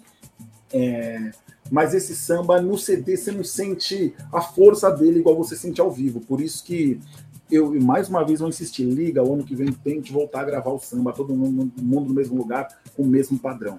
É, esse samba, eu gosto muito do, do refrão de cabeça, né? Um refrão que mexe ali com né, meu batuque é resistência, sou mocidade, trago na pele a força para vencer. É, é muito, né, muito forte isso. É, a história do Yasuki é uma história muito bacana. A escola conseguiu, conseguiu, acho que é, passou muito bem isso para os compositores. Os compositores conseguiram fazer uma obra bacana. É, a, a, as obras separadas já eram obras bacanas, tanto do samba do Aquiles quanto do samba do Turco. É, se desse um deles só, a escola teria um bom samba, mas fizeram uma junção e pegaram o melhor dos dois lados. Então isso foi muito bacana. Quem sentou e juntou esse samba, eu sei que os compositores estiveram presentes, também tem o pessoal da direção de carnaval da escola. Parabéns pela junção. É... E eles conseguiram trazer essa coisa que eu não gosto muito, mas conseguiram trazer, né? De trazer essa história para os dias atuais, do jovem de hoje em dia, que todo negro é um Yasuki, né? Todo jovem negro da periferia é um Yasuki tentando aí alcançar é, dias melhores, né? Então foi muito bacana, acho que a escola vai vir muito bem, mas a gravação do samba no CD não, não demonstra a qualidade dessa obra. Isso me lembra o Imperatriz 2016 do Zezé de Camargo, né? O samba é um espetáculo e a gravação é horrível. E aí o que fica para a história é a gravação, né? É, cara, eles conseguiram fazer é, um samba muito bom. No ao vivo funciona muito bem. Eu gosto pra caramba. É, o Emerson já citou esse, esse trecho né, do Lua na cor da noite. Eu gosto muito que esse samba tem versos para você cantar esticado. A melhor coisa para cantar o samba é cantar o verso esticado, né? Você tem na, na, na segunda aberto, parte. Né? braço aberto, né? Honrou sua liberdade com dignidade. É gostoso se cantar, gostoso cada palavra, né? Gosto muito bem. E assim, eles conseguiram transformar, por exemplo, uma história horrível de, de preconceito num verso bonito, né? Que é o mandou banhar e escorreu beleza. Porque o Daimyo, ele achava que o Yasuki, eh, por não conhecer também, né? Por desconhecimento, ele achava que o, o estava sujo. Então ele mandou dar um banho nele, porque achou que ele estava pintado ou sujo, qualquer coisa assim. E aí, depois que ele descobriu que, que, que tinha vindo da África e tal, e aí, e, e aí vem a história. E assim, é, o samba reflete o enredo muito bem, né? Que é a questão de é, contar a história do Yasuki para deixar a mensagem. E isso está muito bem especificado no samba eu acho que a Mocidade Alegre tá com sambão, é um samba cara dos bons sambas que a Mocidade Alegre faz. Acho que vai funcionar pra caramba no desfile. Exatamente. A Mocidade honrando seu passado negro, honrando a Teresa Santos, Edson Machado, que criou essa identidade negra na Mocidade Alegre. Eles estariam felizes se estivessem vendo e ouvindo e um desfile que não precisa de visual. Então, embora o visual de Jorge Silveira para a temática anime, vai ser um arraso para o carnaval aí brasileiro. Então é uma proposta estética, semiótica que a mocidade aí estará trazendo, uma escola que sempre ousa, né?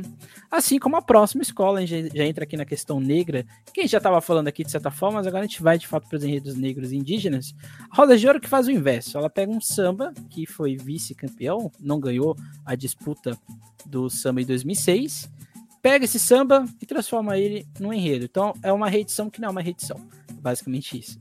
que é o enredo Quindala, que o amanhã não seja só um ontem com um novo nome. Compositores Alindo Cruz, Fábio Sorriso, Fabiano Sorriso, Pedrinho Sem Braço, Paulinho Sapagode e Osmar Costa. Godoy, que é inclusive um rosa de ouro.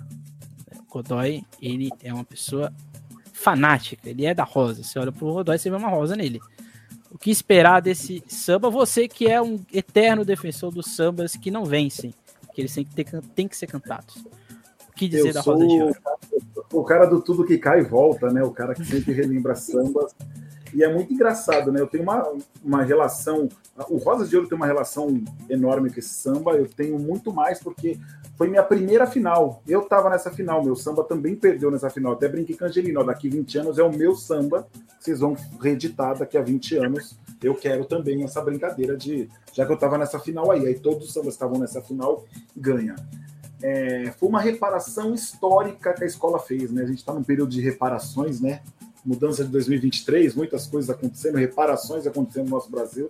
E acho que a escola fez uma reparação. Mas lembrando, não que o samba de 2006 que foi para a Avenida era um samba ruim, longe disso.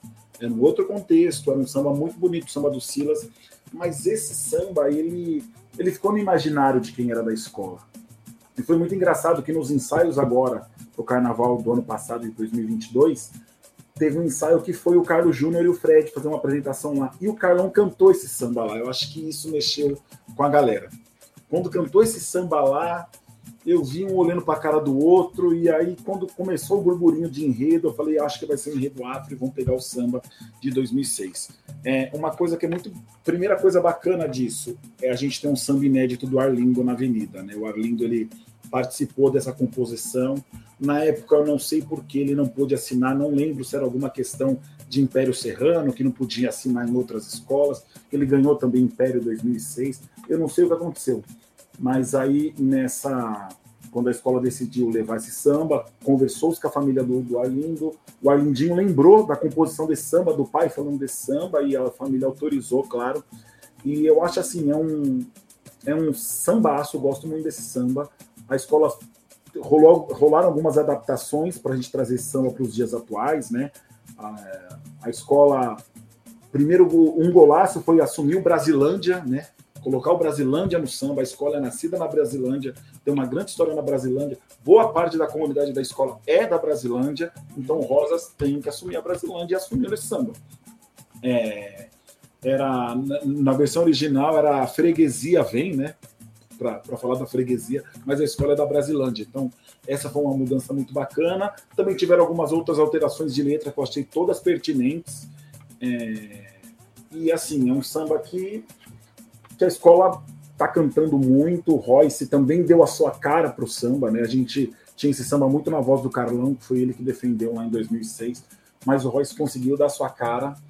É, e eu acho que assim, eu, eu posso falar um pouco mais de rosas por estar lá dentro, e assim, e eu sei que a escola está trabalhando para fazer um belíssimo carnaval. A gente sabe que esse ano o sarrafo subiu do grupo especial.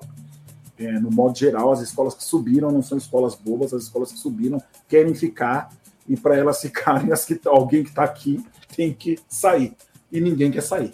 Então o Rosas também está trabalhando muito para apresentar um grande carnaval. E esse samba, eu gosto muito assim da, da segunda parte dele, né? Em vários momentos da história mundial, o povo preto deu seu toque genial, lutou, construiu a nossa riqueza, é de pensar e escrever, para resistir fez florescer. Mas apesar do valor, a majestade virou rei da pobreza. Eu acho fantástico isso, é conseguiu sintetizar o que aconteceu mesmo com a população negra no Brasil pós liber pós escravidão, né? Então acho que a galera vai gostar muito do que do que o Ross vai apresentar na Avenida. Bom, primeiro eu queria dizer que, com todo respeito ao Império de Casa Verde, é, Rosas, para mim, merecia ter ganho o Carnaval em 2006. Para mim, foi o melhor desfile daquele ano, foi o desfile mais arrebatador daquele ano. Foi, assim, foi sensacional. Até o Fábio Borges, é, eu conversei com ele, fiz uma entrevista com ele sobre isso. Ele falou que aquele desfile foi melhor que o Mar de Rosas, na opinião dele, porque foi o melhor trabalho que ele fez. Então, pode ser uma outra reparação histórica. Se agora vem o samba é, daquela disputa agora para tentar devolver o título para Rosas de Ouro que não vem faz tempo, né? O Godoy falou muito bem, é um samba sensacional. Eu sou suspeito porque eu sou meio é, é, apaixonado, meio não, completamente apaixonado pelos sambas dos anos 2000, da primeira década desse século, né? Eu acho que é, depois dos anos 80 foi o grande momento do samba de São Paulo. Assim, eu sou apaixonado pelos sambas daquela época. E, e, esse aqui é bom demais, é um dos melhores que foram feitos. Né? É, tem muita frase inteligente. Né? Se a pele negra clareou, o negro é o pai da humanidade. É, assim, é um samba de valorização. É, é ele, ele sempre vai, é, ele traz os pontos onde os negros sofreram por conta da opressão dos brancos, mas sempre mostra a volta por cima, sempre dá valor, vai sempre tentando dar valor. Ó, a gente apanhou aqui, mas a gente tem nosso valor, a gente deu a volta por cima. Eu acho muito bem feito. E isso sem falar da melodia. A melodia é sensacional. É uma das melhores melodias de, de um samba paulistano. Eu acho incrível. Assim, é um samba para a gente curtir muito. É, para mim é um dos desfiles mais aguardados desse ano, por conta do samba principalmente. Vai ser bom demais acompanhar. É, tá no meu top do ano, assim. E, e assim, é um samba que merece merece demais reviver e ter um detalhe, né? Se der certo, se der título, eu tenho certeza que a moda vai pegar e que outras escolas vão buscar sambas que perderam históricos. É, aí o tudo que vai, o tudo que cai volta do Godoy vai começar a virar a vida real. Literalmente, né? Eu, eu, eu, eu, por mais que eu ouço samba, pega a história, para mim vem muito 2006. Então, eu ainda não consigo dissociar a narrativa de 2006 com agora. Até porque no final, né, quando ela vai a Rosa de Ouro te pede perdão, para mim lembra muito samba de 2006 ainda. Então acho que eu preciso ver ainda o que, que a escola está propondo de novo, que é um outro carnavalesco, carnavalesco de uma outra interpretação de enredo, que é, o, que é o Paulo, diferente do Fábio, que é uma outra interpretação. E a Rosa de Ouro, esse ano, né, foi penalizada por desfilar como uma escola de samba, né? Então, espero que a escola continue sendo uma escola de samba e não se adeque, adeque totalmente ao regulamento, né? Porque a escola perdeu ponto, porque se a gente pega a justificativa de onde a escola perdeu ponto, a escola perdeu ponto porque ela virou uma escola, ela era uma escola de samba, né? Então, espero que isso não permeie a mentalidade da escola, porque, como diz Godoy, é um samba da escola. É, foram, os buracos, foram os buracos em evolução que acabaram sa é, saindo por conta do, da, da, da, evolução leve e solta. É, exatamente. Então, assim, acho que é um samba assim como o samba desse ano passado, que inclusive era do Godoy, né? Muita gente aqui também que a gente conhece aqui da SASP. E assim, a escola aposta novamente no enredo para a escola. Agora esperamos que o, o regulamento enxergue isso, né? Que é uma escola de samba que está passando na frente dele e não uma escola padronizada, né? Que, que agora é, é o meu novo slogan deste ano, né? Comportamento do corpo, que é o que o regulamento faz agora com as pessoas. Agora a gente vai para tom maior, com enredo Um Culto às Mães Pretas Ancestrais. Parece que a gente já viu esses nomes, mas eles voltaram aqui, ó. Gui Cruz, Turca, Portuga, Rafa do Cavaco, Vitor Gabriel, Fábio Souza, Imperial, Júnior Fionda, William Tadeu e Anderson. Enredo este da Tom Maior, que quis o destino que é depois da Rosa de Ouro, né? Então a gente vai ter duas histórias fortes de negritude em seguida. Um enredo que, para quem muita gente não conhece, né? Quem tem um, o livro do Reginaldo Prange, muita coisa desse enredo está lá, quando ele fala ali de Yami Oxorongá, que é uma das orixás do panteão do candomblé. É uma história que vai para a Nigéria, olha só, muita, Nigéria quase nunca falou, hein? Para a Nigéria, que é um culto ancestral que aconteceu no passado, que acontece até hoje, um culto às mães pretas ancestrais. Um samba que está causando um frisson aqui em São Paulo, pelo menos o que eu, eu escuto assim das pessoas. O que esperar da Tom Maior, que pelo jeito gostou da ideia, ou quer sair de ser uma das quatro campeãs, ela quer ser a campeã única desse ano. O que esperar da Tom Maior? O engraçado é que você falou que é depois da, da, da Rosas de Ouro e sambas igualmente muito bons. Então, os dois estão ali no meu top 3 do ano. E em tons completamente diferentes, né? Da Rosas é um tom é, é, é, é um tom bem mais lamentoso, né? Arrasta para lá e vai trabalhar. Esse aqui é para cima, é totalmente para cima. É um samba é, que casa muito com a bateria da, da Tom 30, né? É um estilo mais acelerado, mais para frente. O, e o Jussim é um cantor que consegue levar esse tipo de samba muito bem, né? E, cara, é muito bom esse samba. É muito bom esse samba. Tom Maior mandou muito bem. Ele consegue jogar para cima o tempo todo e eu gosto muito de de ouvir esse samba da Tom Maior, aquele samba que você gosta de ouvir várias e várias vezes. O refrão é bom demais. Eu tinha um estranhamento no começo da parte do Pra sempre lembrarei de quem eu sou e já vim para o refrão principal, mas agora é uma coisa que acostumou e eu não acho mais um problema. E o que eu mais gosto desse samba é a técnica de usar a mesma palavra é, com tonalidades diferentes, né? A parte do Iá, se hoje me coloco a teus pés, e depois Iá. Você usa a mesma palavra em, em versos ali próximos, só que cada uma numa tonalidade. Eu acho essa técnica fantástica e deu um molho todo especial para esse samba. É, esse o samba da Tom Maior, né, na, na, na eliminatória ele já começou a despontar esse frisson no, no, Carnaval de São Paulo, né? Quando esse samba saiu, se eu não me engano, era o Igor Sorriso até que cantava. Se eu não me engano, na eliminatória, posso estar falando bobagem. Mas... Junto com a Kelly Regina. Isso, isso. É, e aí é, é um samba, essa parceria, é um samba que tem a cara dessa parceria, né? É a cara do, do, do, do, do Gui, a cara do, do, dos meninos, né? Rolou uma divisão na parceria, mas a gente, a, a gente sabe, né? O Cri, o Turco, o Portugo, o Rafa, tem, eu consigo ver muita melodia de Rafa do Cavaco, muita letra de Turco, de Gui, é, do Imperial também, que é um professor, é, é um grande compositor.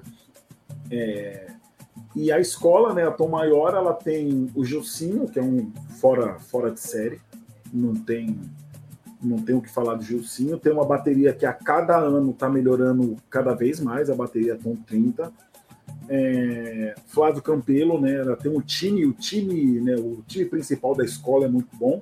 Aconteceram algumas mudanças nesse time aí de um carnaval para o outro, mas é um time que se manteve. E esse samba também está na prateleira do alto, é um dos melhores sambas aí da temporada 2023. Vai ser muito bacana essa sequência Vila Maria, Rosas de Ouro e Tom Maior, e depois Gaviões. Acho que é uma sequência muito bacana de sambas e de, de histórias que serão contadas na sexta-feira, então sexta-feira é um dia forte também de desfile, né? A gente costuma dizer que a sexta-feira é um dia. Ele é morno no público, mas ali na pista vai ser um dia muito forte. É... E o, o, que eu gosto muito desse samba é o refrão. O refrão de cabeça eu acho fantástico já, né? Sou filho de uma preta, ele já começa, ele já descreve o enredo ali, você ouve, já sabe que tá, e você já consegue assimilar o que, tá, o que a escola está falando. Então a Tom Maior eu acho que vai vir aí buscar esse título que ela tá tanto querendo, né? Uhum. É uma das minhas favoritas esse ano. Já disse aqui algumas vezes e repito aqui novamente. Nesse meio termo, nesse mesmo dia, nessa mesma sexta, a gente vai ter um enredo que, se a, a Tomael foi lá para a Nigéria, a Barroca vai até o Pantanal para falar dos Guaicurus, os compositores Thiago Maines, Cláudio Matos, Sucata Morganti, Tubino, André Matos, Thiago Savana, Wilson Mineiro, Júlio Alves, Rodrigo Alves, Silvinho Ribeirinho, Fernando Negão e Pichulé. Para quem não sabe, Guaicurus foi, talvez, é considerado por muitos, a etnia mais guerreira do Brasil, uma das primeiras etnias indígenas a domar cavalos.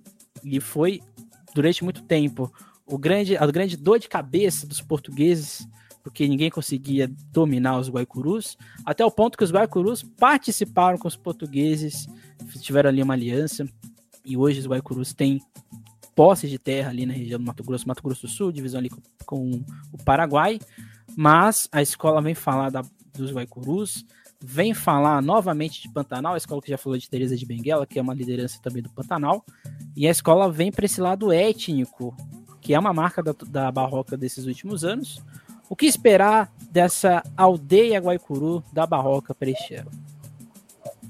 É, o Barroca é uma outra escola que também não optou por eliminatória, como vem fazendo nos últimos anos, é um samba encomendado, dessa parceria que já está há muito tempo lá na escola, desde o acesso, a parceria responsável pelos sambas da escola. E é muito louco, né? Porque é um samba que eu vejo muita gente falar, porra, parece igual o samba dos outros anos, né? Não muda muita coisa. Mas é um samba muito bom. Esse samba é samba muito bom. É, o Pichulé, nesse, o, o, casamento entre Pichulé e Barroca Zona Sul é algo impressionante. É, as, a, essa é uma outra gravação que eu achei muito boa no CD. É, o refrão do meio é uma porrada, o Aue, Aue, né? Guaipuru, que chama pra guerra. É, é, muito, eu acho muito forte esse refrão do meio. E muita gente reclama, ah, é parecido com outras coisas da própria escola, mas, gente, é uma fórmula que a escola encontrou e uma fórmula que tá dando certo. Então, né, aquele velho ditado, time que se ganha, no time que está ganhando não se mexe. E a escola não mexeu, e eu acho que é uma opção da escola. É, eu acho que a gente vai. Acho que vai ter um desfile muito bacana do Barroca, né? O Barroca esse ano tá só com o Miners, né? O carnavalesco. Ele tá fazendo seu primeiro carnaval sozinho aqui no Barroca. E eu tô, tô aguardando bastante esse, esse, esse, esse desfile. Eu acho que o samba ele é um, é um samba de fácil de cantar. A comunidade do Barroca também, como outras que a gente já falou, é uma comunidade que canta bastante, que tá, a escola está crescendo, né? Muito bacana também ser uma escola tradicional que voltou para o especial, está ganhando corpo. Hoje tem uma quadra nova, é, coisas novas, elas, elas dão ânimo a mais, né? Elas trazem tudo que é novidade ajuda a trazer mais gente, ajuda a, a trazer os que estão afastados, ajuda a, é, ajuda a melhorar o brilho, né, o orgulho de pertencer àquilo. Então, acho que a escola está aproveitando muito bem esse momento e eu acho que vai fazer um grande desfile. Esse samba não é minha pra, primeira prateleira, mas está quase ali, brigou na, na, nas minhas. Na, tá, é, acho que talvez até o carnaval ela ela, ele, ele, possa subir. Mas é um grande samba, eu gosto muito desse samba e Pichulé é impressionante. É assim, né? Se a Barroca vai ganhar, vai para as campeãs, se vai cair. O resultado é definido por detalhes mínimos, né? Mas que virou uma escola de especial, virou, né? É, isso acho que nesses, nesses últimos anos, desde Teresa de Benguela, agora a gente já pode cravar, porque assim, todo ano é enredo bom, todo ano é samba bom, e a escola, apesar de em alguns quesitos ela vai trocando, vai tentando se encontrar, é, ela tem uma bateria com a mesma identidade, um cantor e uma aula musical que mantém a mesma identidade, e assim, a gente já se acostumou com o jeito barroca de ser, e sempre com enredos que nos fazem aprender. É, a gente aprendeu tanto sobre Zé Belintra no ano passado, né, sobre a história da, da pessoa que, que virou entidade, também da entidade, a gente aprendeu pra caramba e aprendeu sobre Teresa de Benguela. E agora a gente vai conhecer uma nova história mais a fundo, né? Até o Rodrigo Miners falou que é uma tribo que tem poucos registros, é, que o trabalho tem que ser bem profundo de pesquisa, porque tem poucos registros históricos dos Guaicurus.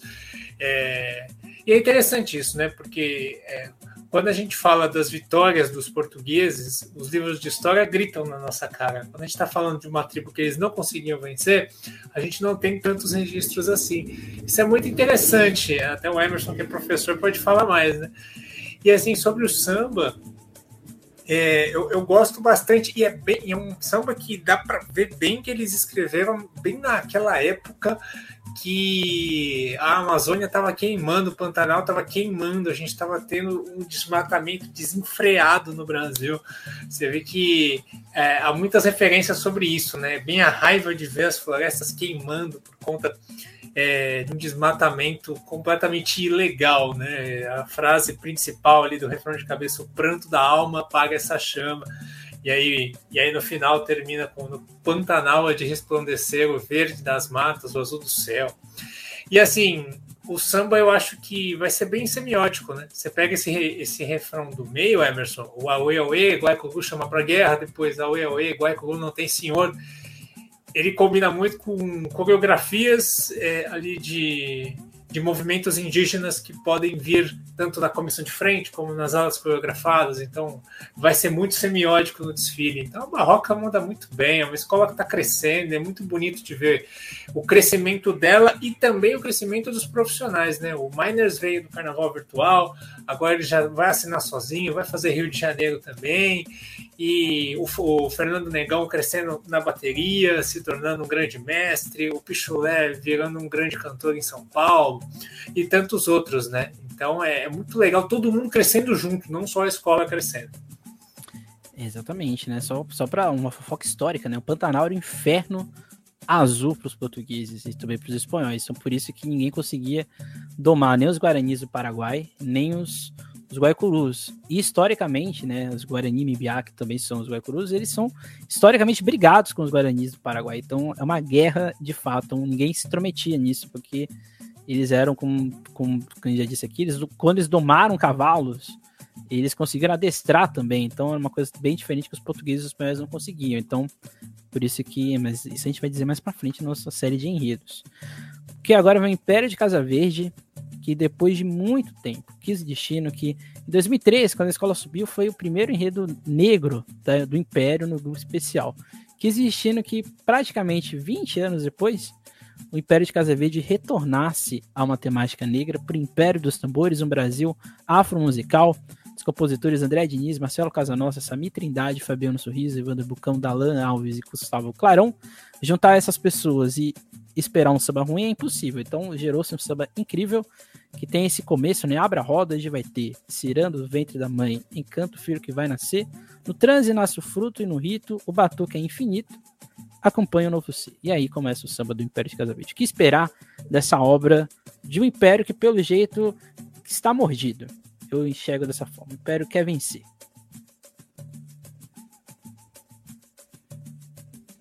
Quem vai falar? Quem vai ficou falar? No, ficou, ficou, ficou, no mudo aqui, agora eu já apertei a câmera, peraí, 3x0 pro notebook. Agora sim, você falou de 2003, né? É, que é o, o, o enredo negro, o enredo com temática negra da escola do, do Inho João, que é um personagem é, de Sorocaba, né? Que é, é um daqueles personagens que a história não conta, que a escola de samba mostrou não é, por acaso, para no meu gosto, são os dois melhores sambas da história do Império, apesar da, da escola ter dois grandes, é, ter vários sambas bons na, na, sua trajetória, eu acho que esses dois são os que mais mexem comigo, em O João e esse agora de 2023, que é o grande hit da bolha carnavalesca, né? É o, o é, aqui em São Paulo a gente tem o Porto da Pedra no Rio de Janeiro, que é um baita de um hit, e aqui em São Paulo o samba mais aclamado é o, é o da Império de Casa Verde, porque ele é um samba que mexe com a gente, né? É um samba que mexe com a gente porque ele é de uma pressão e de uma melodia e é ousado, né, Emerson? E a gente falou muito disso de do samba ser fácil de cantar e tal. Isso aqui é tudo menos fácil de cantar, né? Isso aqui é confiar muito no seu componente, confiar muito na sua harmonia, porque firma batucada, gira não bigada, é som de preto, música de gueto, mística de queto. Isso aqui é confiar muito na sua harmonia, confiar muito na sua, no seu componente. Mas é, é o que a gente espera. A gente espera samba para ficar para a história, não só samba para ir lá e ser fácil de cantar. E eu queria destacar o final, né? Que os compositores tiveram aí uma, uma poesia para no final, o final do samba ele destaca é, mulheres negras que fizeram sucesso não só negras, né, mulheres que fizeram sucesso através da voz, através do samba. Então, é, Negra Voz Insiste é uma homenagem a Bernadette. O Axé Resiste é uma homenagem a Eliana de Lima. E Enquanto a Novela Distrai o Brasil é uma homenagem a Alessi Brandão. E eu gostei muito da contratação do Tinga porque casou demais, né? O Tinga é a cara desse samba. Esse samba é, é a cara daqueles grandes sambas da Vila Isabel que o Tinga cantou lá no Rio de Janeiro. Então, ele, ele, ele combinou demais com o samba. Nossa, Império, Império tem tudo para fazer um. Não sei a posição, mas que vai arrebentar, que vai ser. que vai dar o que falar, vai. É, chegamos ao meu top 1, talvez, o primeira prateleira, o meu é esse samba esse samba é fantástico. Outro samba que calou minha boca, que na minha primeira audição, falei, hum, não gostei. Aí me você tá louco, Godoy, você tá louco, esse samba é uma sambaço. Falei, calma, então deixa eu ouvir com calma, ouvir mais vezes. Aí no dia que eu ouvi na apresentação do CD, meu, veio abaixo a fábrica do samba, foi impressionante. E esse negócio de esse samba feito pelo, pelo André de Listinga cantando, eu falava os caras, gente, a Vila Isabel ou o Império que está entrando, não estou entendendo o que está acontecendo. Lembra meio Angola esse samba aqui. É, é, é uma loucura, é um sambaço. É, você destacou o, o, o que eu, você destacou a, o final do samba, que também seria o meu destaque. É muito bacana. É, é, é, lindo, é poético, é forte, e, e, e, o que você falou, é um samba difícil de cantar e parabéns que a escola topou esse samba. Eu fico puto quando eu ouço, ah, o samba não ganhou porque a direção de carnaval achou que é difícil. Pô, a direção de carnaval, você tem. Quando você escolhe o samba mais ou menos ali em setembro, outubro, você tem seis meses para treinar seu povo até o carnaval. O povo pode cantar tudo. Então, é um sambaço.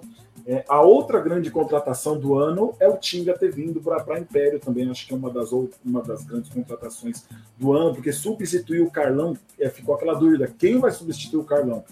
A referência que o Carlão é, a história que ele tem na Império de Casa Verde, e aí eles acertaram em cheio.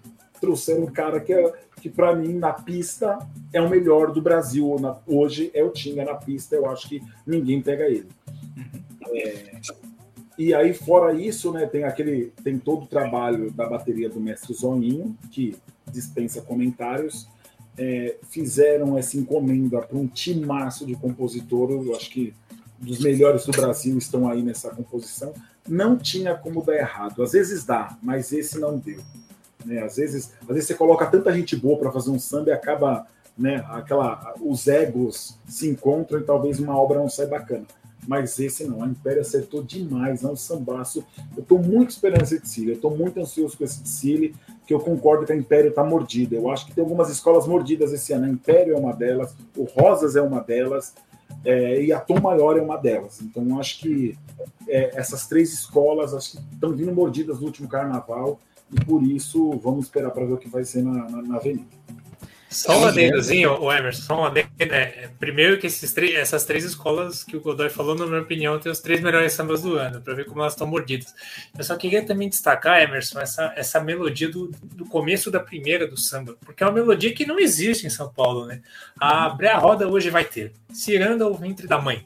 Encanta o filho que vai nascer. E aí, e aí depois tem o, o Batu que é infinito. Esse tipo de coisa não existe aqui. É, por isso que eu, eu entendo o Godoy quando ele falou que na primeira audição ele estranhou, porque realmente é uma coisa que a gente não está acostumado. Então é o diferente e um diferente bom demais. E, e assim, ó, e, e não, e, ó, nessa, nesse ano a gente tem diversos tipos de samba. Então a gente tem que. Eu quero ver como o jurado vai julgar isso. Não dá uhum. para colocar tudo na mesma prateleira de 10 para todo mundo. Sim. É, então eu espero que, que, que, a, que a Liga veja muito bem isso e reveja as instruções de julgamento de samba e enredo, porque não dá mais para ter uma chuva de 10 como rolaram, está rolando nos últimos 3, 4 anos. 10 para tudo que é samba. Eu acho que o último ano que a gente viu um samba penalizado de fato foi o ano que, a Águia, que o Águia caiu. Uhum. O Águia caiu por conta do samba enredo naquele ano do, do cachorro, né, da Luísa Mel. É, e depois daquilo, nunca mais teve. Ano passado só teve uma nota 9.9 para o samba do Vai Vai que foi descartado. O resto por 55,10 e uma nota 9,9. Então, esse ano eu espero que, que tenha um julgamento de samba enredo. Que o ano passado eu achei que ia ser o diferencial para algumas escolas. E aí não foi, deixou na mesma. Sim. E sempre lembrando que Casa Verde é historicamente um bairro negro da cidade de São Paulo, então é um. Fica aí sempre esse registro. E lembrando que o Império perdeu porque o Geraldo era míope, porque ele não conseguia ler o que estava escrito na, na fantasia, né? Essa foi a justificativa que ele deu. E por isso o Império foi perdeu o carnaval esse ano. Eu sempre dou risada de alguns jurados, porque é sempre bom pontuar. E não vou, não vou ter essa oportunidade, mas eu sempre pontuar porque a águia, a mocidade perdeu o carnaval porque a águia não tinha apenas o suficiente, então a próxima, a próxima escola agora é a águia de ouro. Com o enredo Um Pedaço do Céu, um dos enredos abstratos deste ano. Os compositores Thales Queralt, Aquiles da Vila, Lucas Queralt, Chanel Rigolon, Marcelo Dolores, Salgado Lúcio, Lucas Barroso, Ma Marcos Boldrini, não são pessoas estrangeiras, não, são pessoas aqui do Brasil. Para alguns nomes aqui, né? Chanel Rigolon, nome bem imponente, né? Enredo esse que a escola fazer uma reflexão, né? A questão do céu, falar dos bambas. É um enredo que também está falando, é um enredo patrocinado pela Soje Doces. Então, a Águia de Ouro, se quiser mandar bolos para nós aqui da SASP, da Rádio Bancada, pode enviar que nós agradeceremos. O que esperar deste enredo? Porque é um enredo abstrato, mas é um enredo abstrato de Sidney França. Então é uma coisa diferente. O que esperar deste samba para o que a Águia de Ouro está pretendendo aí na Avenida? Bem, eu acho, né, primeiramente eu quero é, parabenizar o Thales, um dos compositores desse samba. Ele é apaixonado pelo Águia de Ouro. É, a gente conversou muito né, né, nesse período de pandemia, de fazer samba junto, de, da história dele. Ele, o sonho dele era isso, era ganhar um samba no Águia de Ouro. E aí ele juntou com o time aço, né, com o time do Aquiles, juntou o time dele, ele, o irmão, e ganharam esse samba. É, eu só confesso uma coisa, assim, eu, eu ainda não entendi muito esse enredo do Águia de Ouro. É, não consegui muito entender, também não me aprofundei, então também não, ah, não é que eu li e não entendi, não me aprofundei no, no tema, então não posso falar direito o, o, se o samba tem a ver com o carnaval que pediu, mas eu gosto do samba, não é um samba, é um samba que eu gostei na gravação, né? Foi um, foi um samba que aquelas vazou gravação, né? A gente ouviu uma gravação que era bababá, e depois se apresentou esse samba, é, eu gostei bastante. Tem o Águia de Ouro ele pode colocar do ré mi fá para a comunidade cantar, que a comunidade vai esgoelar. A comunidade do Águia de Ouro é uma comunidade diferente das escolas de samba, é um povo que só gosta do Águia, é um povo que é do Águia de Ouro. Eu, eu sempre, a gente sempre brincou nas transmissões da SASP que o Águia... Coreia do Norte. E até o mestre Tuca brinca, né? Quando vê a gente, olha a Coreia do Norte aí e tudo mais. É aquela escola que ninguém sabe o que está acontecendo, do nada lança samba, apresenta em rede, fantasia, tudo no mesmo dia, a escola inteira já cantando samba com coreografia, aquela coisa maluca que a gente não consegue entender. Mas é uma coisa maluca que deu certo. A escola aí ganhou no carnaval de 2020, seu primeiro título, tá querendo buscar esse carnaval de 2023, fez um descilaço em 2022, claro, tiveram alguns erros, mas tinha um sambaço, um desfile muito bacana, deu aquela correria no final um pouco que prejudicou a escola. É... E acho que o samba de 2023 é um samba muito bacana. Mais uma vez, eu não vou me aprofundar na questão de enredo, porque eu não parei para ler uma sinopse, por exemplo, do Águia de Ouro, e não parei. Não, não é falta de respeito nada, é falta de tempo, várias coisas. Aí quando eu fui fazer esse negócio, falei, porra, eu li quase todas as sinopses e não li do Águia. E aí eu vou, se eu, se eu tentar analisar esse samba e o enredo, eu vou estar tá mentindo aqui. Então, de ouvido, eu gosto desse samba. Eu acho samba bacana. Não é um samba. É, é, é difícil comparar sambas, né? O samba do ano passado, do Águia de Ouro, era muito acima da média. Esse samba é um samba, ele não acha ele acima da média, mas é um samba ok. Um samba que vai, vai passar bem na avenida. Esse negócio da falta de tempo do Godin esse ano foi muito diferente, muito atípico, né? É, estava em janeiro, 12 de janeiro. A gente, essa época eu já tenho os sambas do Rio completamente decorados. Eu ainda estou começando o Rio ainda, porque é, esse ano foi tudo tão atribulado que o ritmo de carnaval está diferente. A sinopse desse, desse enredo, Godoy, o Everson vai fazer o um programa mais sobre isso, né? Mas assim, é, são quatro tipos de céu, né? É um céu abstrato, que o Sidney França traz. Esses são quatro tipos de céu e o samba é muito fiel à sinopse, porque assim, a primeira do samba é, é, é, é o céu da criança. Então, é, é, é, o céu da criança, nasci sorrindo com coragem para crescer, juntei pedaço a cada passo. É o céu da criança e a criança crescendo, se tornando adolescente. E depois vem o céu das conquistas, que é o refrão do meio. Em busca do ouro, colher suas glórias tal. E aí depois vem o céu dos prazeres da vida, que é comer um doce, né? Que aí no caso seria um pedaço de bolo por conta do patrocínio, é, um abraço, estar com quem ama, enfim, é o céu dos prazeres da vida que podem ser vários. E o último céu é o céu dos bambas, o céu dos grandes sambistas que nos deixaram, que estão no céu. Né? Então a sinopse é essa, o enredo é esse, o samba é completamente fiel. E assim, esse é um samba que foi. Eu, eu, senti que foi o mais criticado pelas pessoas. Criticado não, mas assim, o menos aclamado pelas, pelo público geral. Mas não porque ele é ruim, ele não é ruim, ele é bom, mas porque ele é reto, né? E a gente tem tantos sambas com melodias diferenciadas, com sambas que variam de uma melodia para outra no próprio samba. E esse é um samba é, é um samba classicão que a gente já viu muitas vezes passar. Né? Ele é reto o tempo todo. É um samba bem para ser funcional mesmo. E assim, tá completamente dentro, bom de cantar. É um samba feito para ganhar o carnaval mesmo. É, não está entre os grandes sambas que o Águia Diogo já fez para a gente ouvir é, tomando uma cerveja, no churrasco, trocando ideia e curtindo. Mas é um samba que, para entrar na avenida e ganhar o carnaval, ele tem tudo que é preciso. É, a única questão desse samba é que eu tenho uma preocupação gigantesca, as pessoas aqui no mercado vão entender ele e entender o desfile. Mas é uma questão que o carnavalesco vai ter que saber fazer. E eu acho que ele é muito coaching. Eu leio ele, eu, eu tenho a sensação de que estou, alguém está querendo passar uma lição de vida para mim. Isso me incomoda um pouco. Porque isso aqui é o Cacau é Show da, da Águia de Ouro, né? Porque chegou um patrocínio da Soja Doces E o carnavalesco conseguiu ali descascar esse abacaxi e fazer um enredo sobre o céu, né? Então, assim, eu fico um tanto quanto é, só incomodado com essa parte. Mas, como disse o Miguel, é um enredo que está dentro do regulamento, um samba que está dentro do regulamento, que é isso que importa. Né? E, mas, como disse o, o Godoy, se os jurados tiverem que analisar os sambas de acordo com a riqueza artística que eles têm, a Águia de Ouro pode ser prejudicada. Espero que não. Mas fica aí a questão. Mas dentro do regulamento, dentro do enredo, o samba que tá aí. É um samba de enredo, então ele tá falando do enredo. Só tem essas questões aí é, no samba. E agora a gente vai para a última escola. Oi, Pode dizer. Só aproveitando, sou Dia, manda os docinhos para SASP, para a Rádio Arquibancada, para o pessoal do Carnaval. Lembra da gente também. Pô. Exatamente.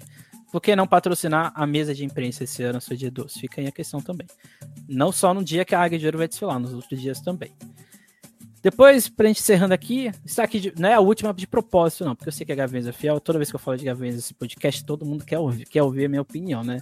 Porque eu pesquiso Gaviões, as pessoas quando descobriram isso, todo mundo quer saber a minha opinião sobre a Gaviões fiel. A Gaviões fiel que vem com o enredo em nome do Pai, dos Filhos, dos Espíritos e dos Santos. Amém. Compositores Araquém, Fabinho do Cavaco, Amém Poesia, Nando do Cavaco, Bruno Jaú, Maestro J, Ilha Bela, Sebastião e a Filosofia. A Filosofia, André Filosofia, se não me engano. Né? Ou não, estou enganado. Creio que seja o único A Filosofia de São Paulo, André Filosofia. Não sei porque não está o André aqui, mas está aqui a Filosofia. Gaviões que tem a grande polêmica no carnaval, que foi aquela comissão de frente do que falaram que Jesus, que o diabo estava castigando Jesus. A Gaviões da Fiel, que é uma escola que não tem medo do perigo, vai lá e vai falar exatamente de religião. É um enredo que. É um samba que, do meu ponto de vista, explica melhor o enredo do que o próprio enredo.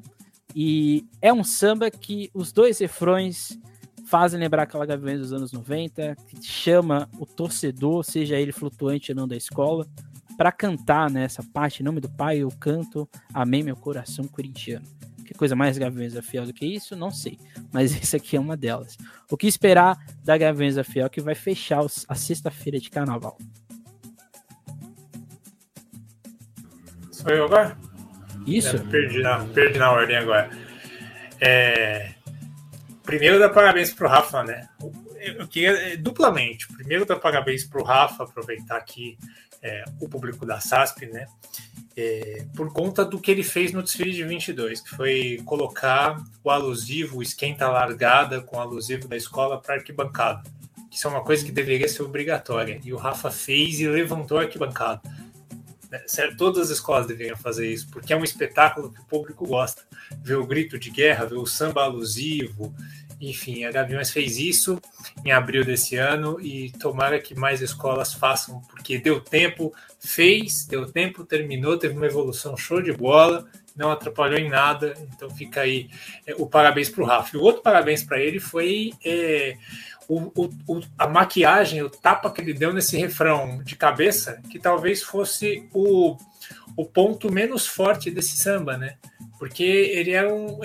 Eu gosto desse samba e, e esse refrão de cabeça ele era para baixo, né? O Rafa jogou para cima, até porque vai passar seis e do da manhã com o dia claro, então precisa jogar para cima, né? Então o, refrão do meio, é, no tom que ficou, ficou muito bom, né? E deu uma, uma mudadinha de letra também, né? E, e ficou melhor. É, o que eu queria destacar é, só sobre esse samba é a questão da não cronologia, porque o que eu esperava era assim: começo do samba, tal religião, aí depois refrão do meio, outra religião, aí depois mais uma religião. Não, é tudo misturado. Você tem, você tem citações católicas no começo, depois você tem no final também.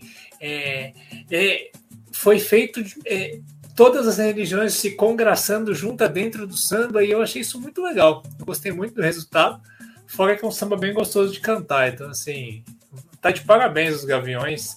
E, e tem como curiosidade o fato da, de serem as duas parcerias aí que colocaram os Gaviões no trilho das campeãs pelas últimas duas vezes, né? Parceria do Fabinho do Cavaco, né? E, e compositores que, que fez o samba de 2000 e 10 e a do Araquém, que fez o samba de 2011, né? Então são os, os, últimos dois que colocaram a escola lá no desfile das campeãs, então talvez isso dê sorte. É, eu gosto demais desse samba do Gaviões da Fiel.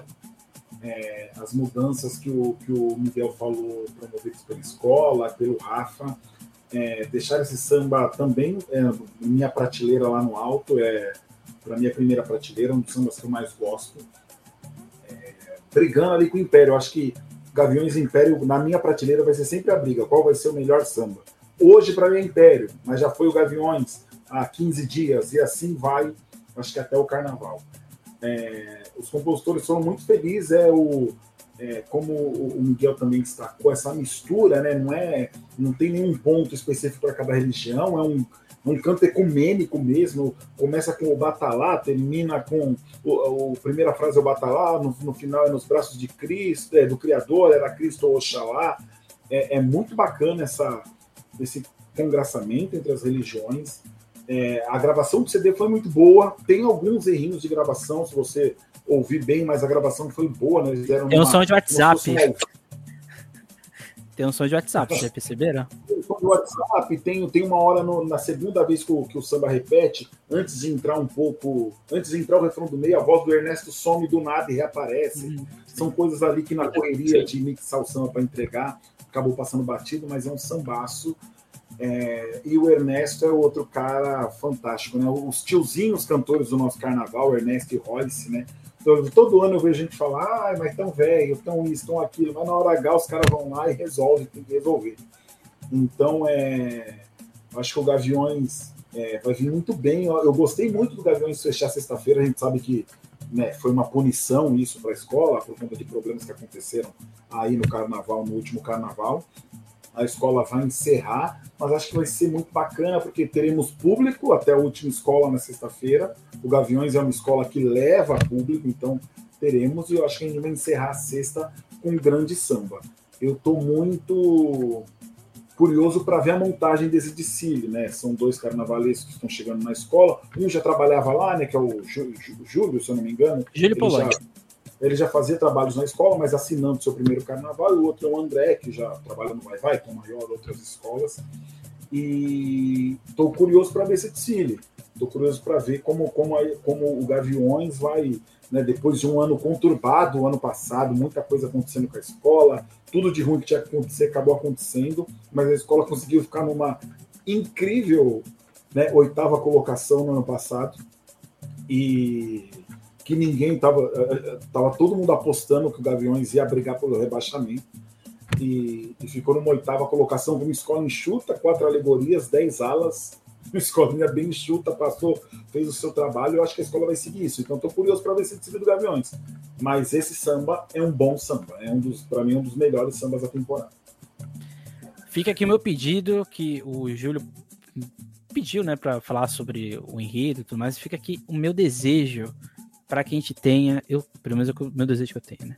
Um São Jorge encerrando esse Cine, São Jorge ali mesclado com o que a dor de cabeça que eu acho para os carnavalescos é o samba fala que ser corintiano é uma religião e, o, e a sinopse não diz isso. Então acho que isso é uma dor de cabeça que os, os carnavalescos vão ter que ter, porque isso tem que estar no noticiário. Ah, mas a gente fala, ah, Gaviões fala de Corinthians, mas nesse caso tem que ter, porque a religião aqui que eles colocam também é você juntar são Jorge, com Ogum e com o Corinthians, né? com ser um gavião. Isso gera um gavião na visão do samba também.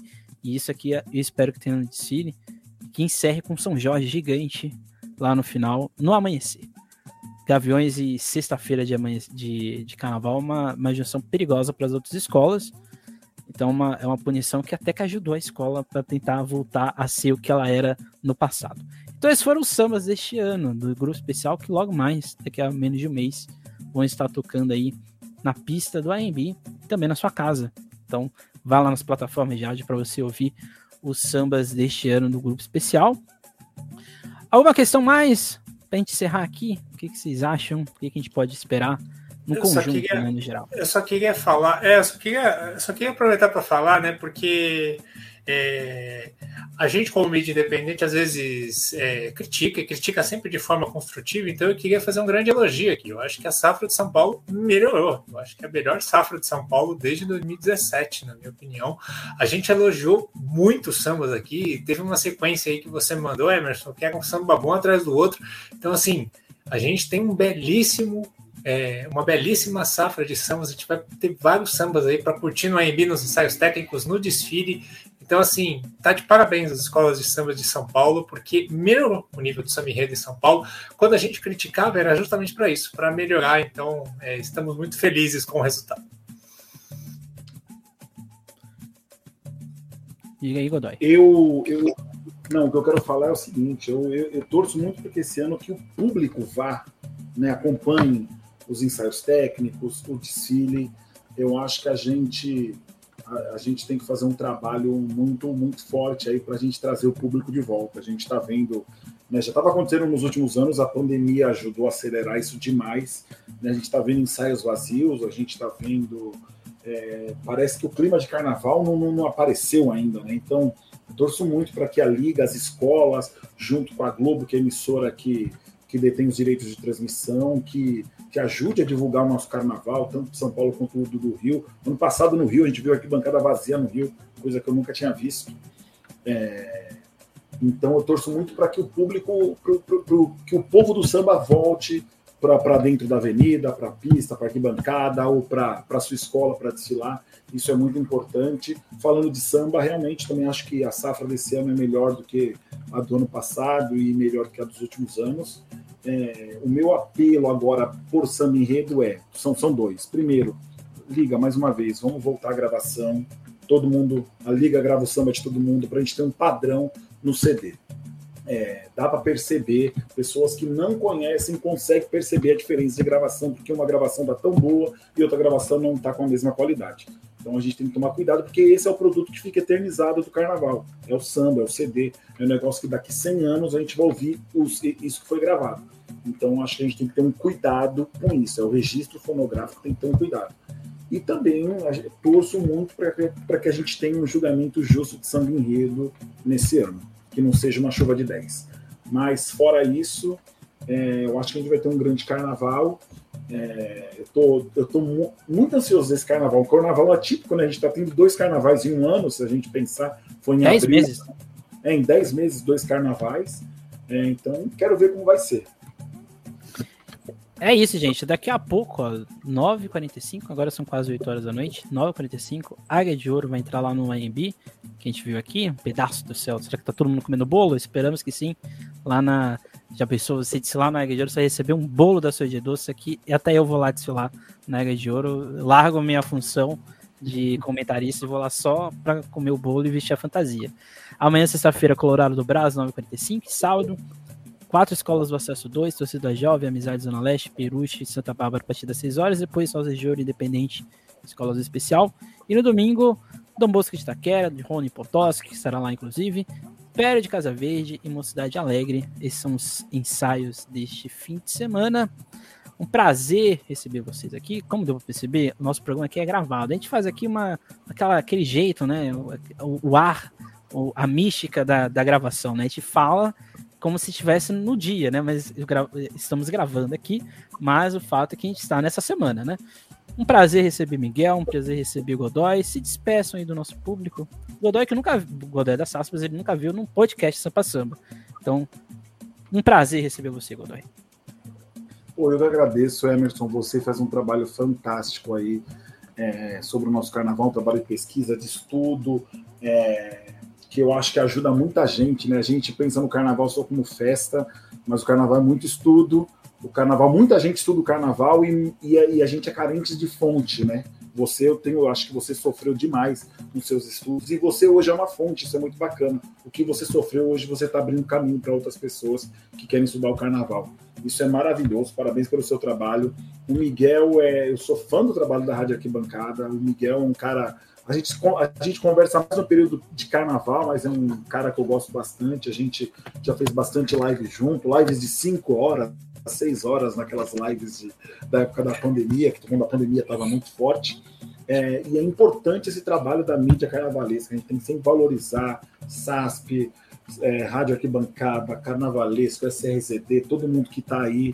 É, Recordar é Viver, que está fazendo um trabalho muito bacana está nessa trincheira, porque a gente sabe quanto é difícil, não tem apoio, o dinheiro é do nosso bolso, se não tiver, a coisa não sai. Então, É, parabéns aí a vocês, a vocês dois, e parabéns a todo mundo que cobre o carnaval, que vocês fazem total diferença. Eu, eu, eu falo dos dois lados, né? Que eu sou da SASP sou um assessor de imprensa de uma escola de samba. E sei que sem o trabalho das mídias carnavalescas a gente não tem notícia o ano inteiro, não. Então a gente tem que sempre valorizar as mídias do carnaval. Então valeu, gente. E vamos curtir o carnaval, vamos para a pista, vamos para o AMB, acesse a SASP, o Rádio Arquibancada, todo mundo, vamos curtir. Valeu, Miguel, abraço e Emerson. Obrigado mesmo. É isso, me despeço também. Emerson, obrigado pelo convite. O seu programa é sensacional, é, é fundamental. É, é, tomar que continue, que perdure por muito tempo, porque é, a gente precisa contar nossas histórias, é, é, muito bacana, né? Eu acabo fazendo, apesar de já ter feito algumas coisas históricas, eu, eu fico numa área mais factual. É importante ter é, essa, essa vertente histórica que você traz, muito ponto aqui. O Godoy é um cara que eu admiro, já falei isso para ele várias vezes. Então, estou entre amigos, muito bom estar aqui. Vida longa, SASP. Sempre que precisarem, contem comigo. É isso, gente. Não deixe de comprar seu ingresso. Estamos em promoção de ingresso. Compra um, não recebe outro. Acho que essa promoção vai durar durante um bom tempo. Então, compre lá no site, compre lá em Pinheiros, compre lá na Galeria do Rock. Acho que em breve também você pode até comprar no AMB. E é isso, gente. Até a próxima. Nunca esqueça e nunca deixe de sambar. É isso, até a próxima.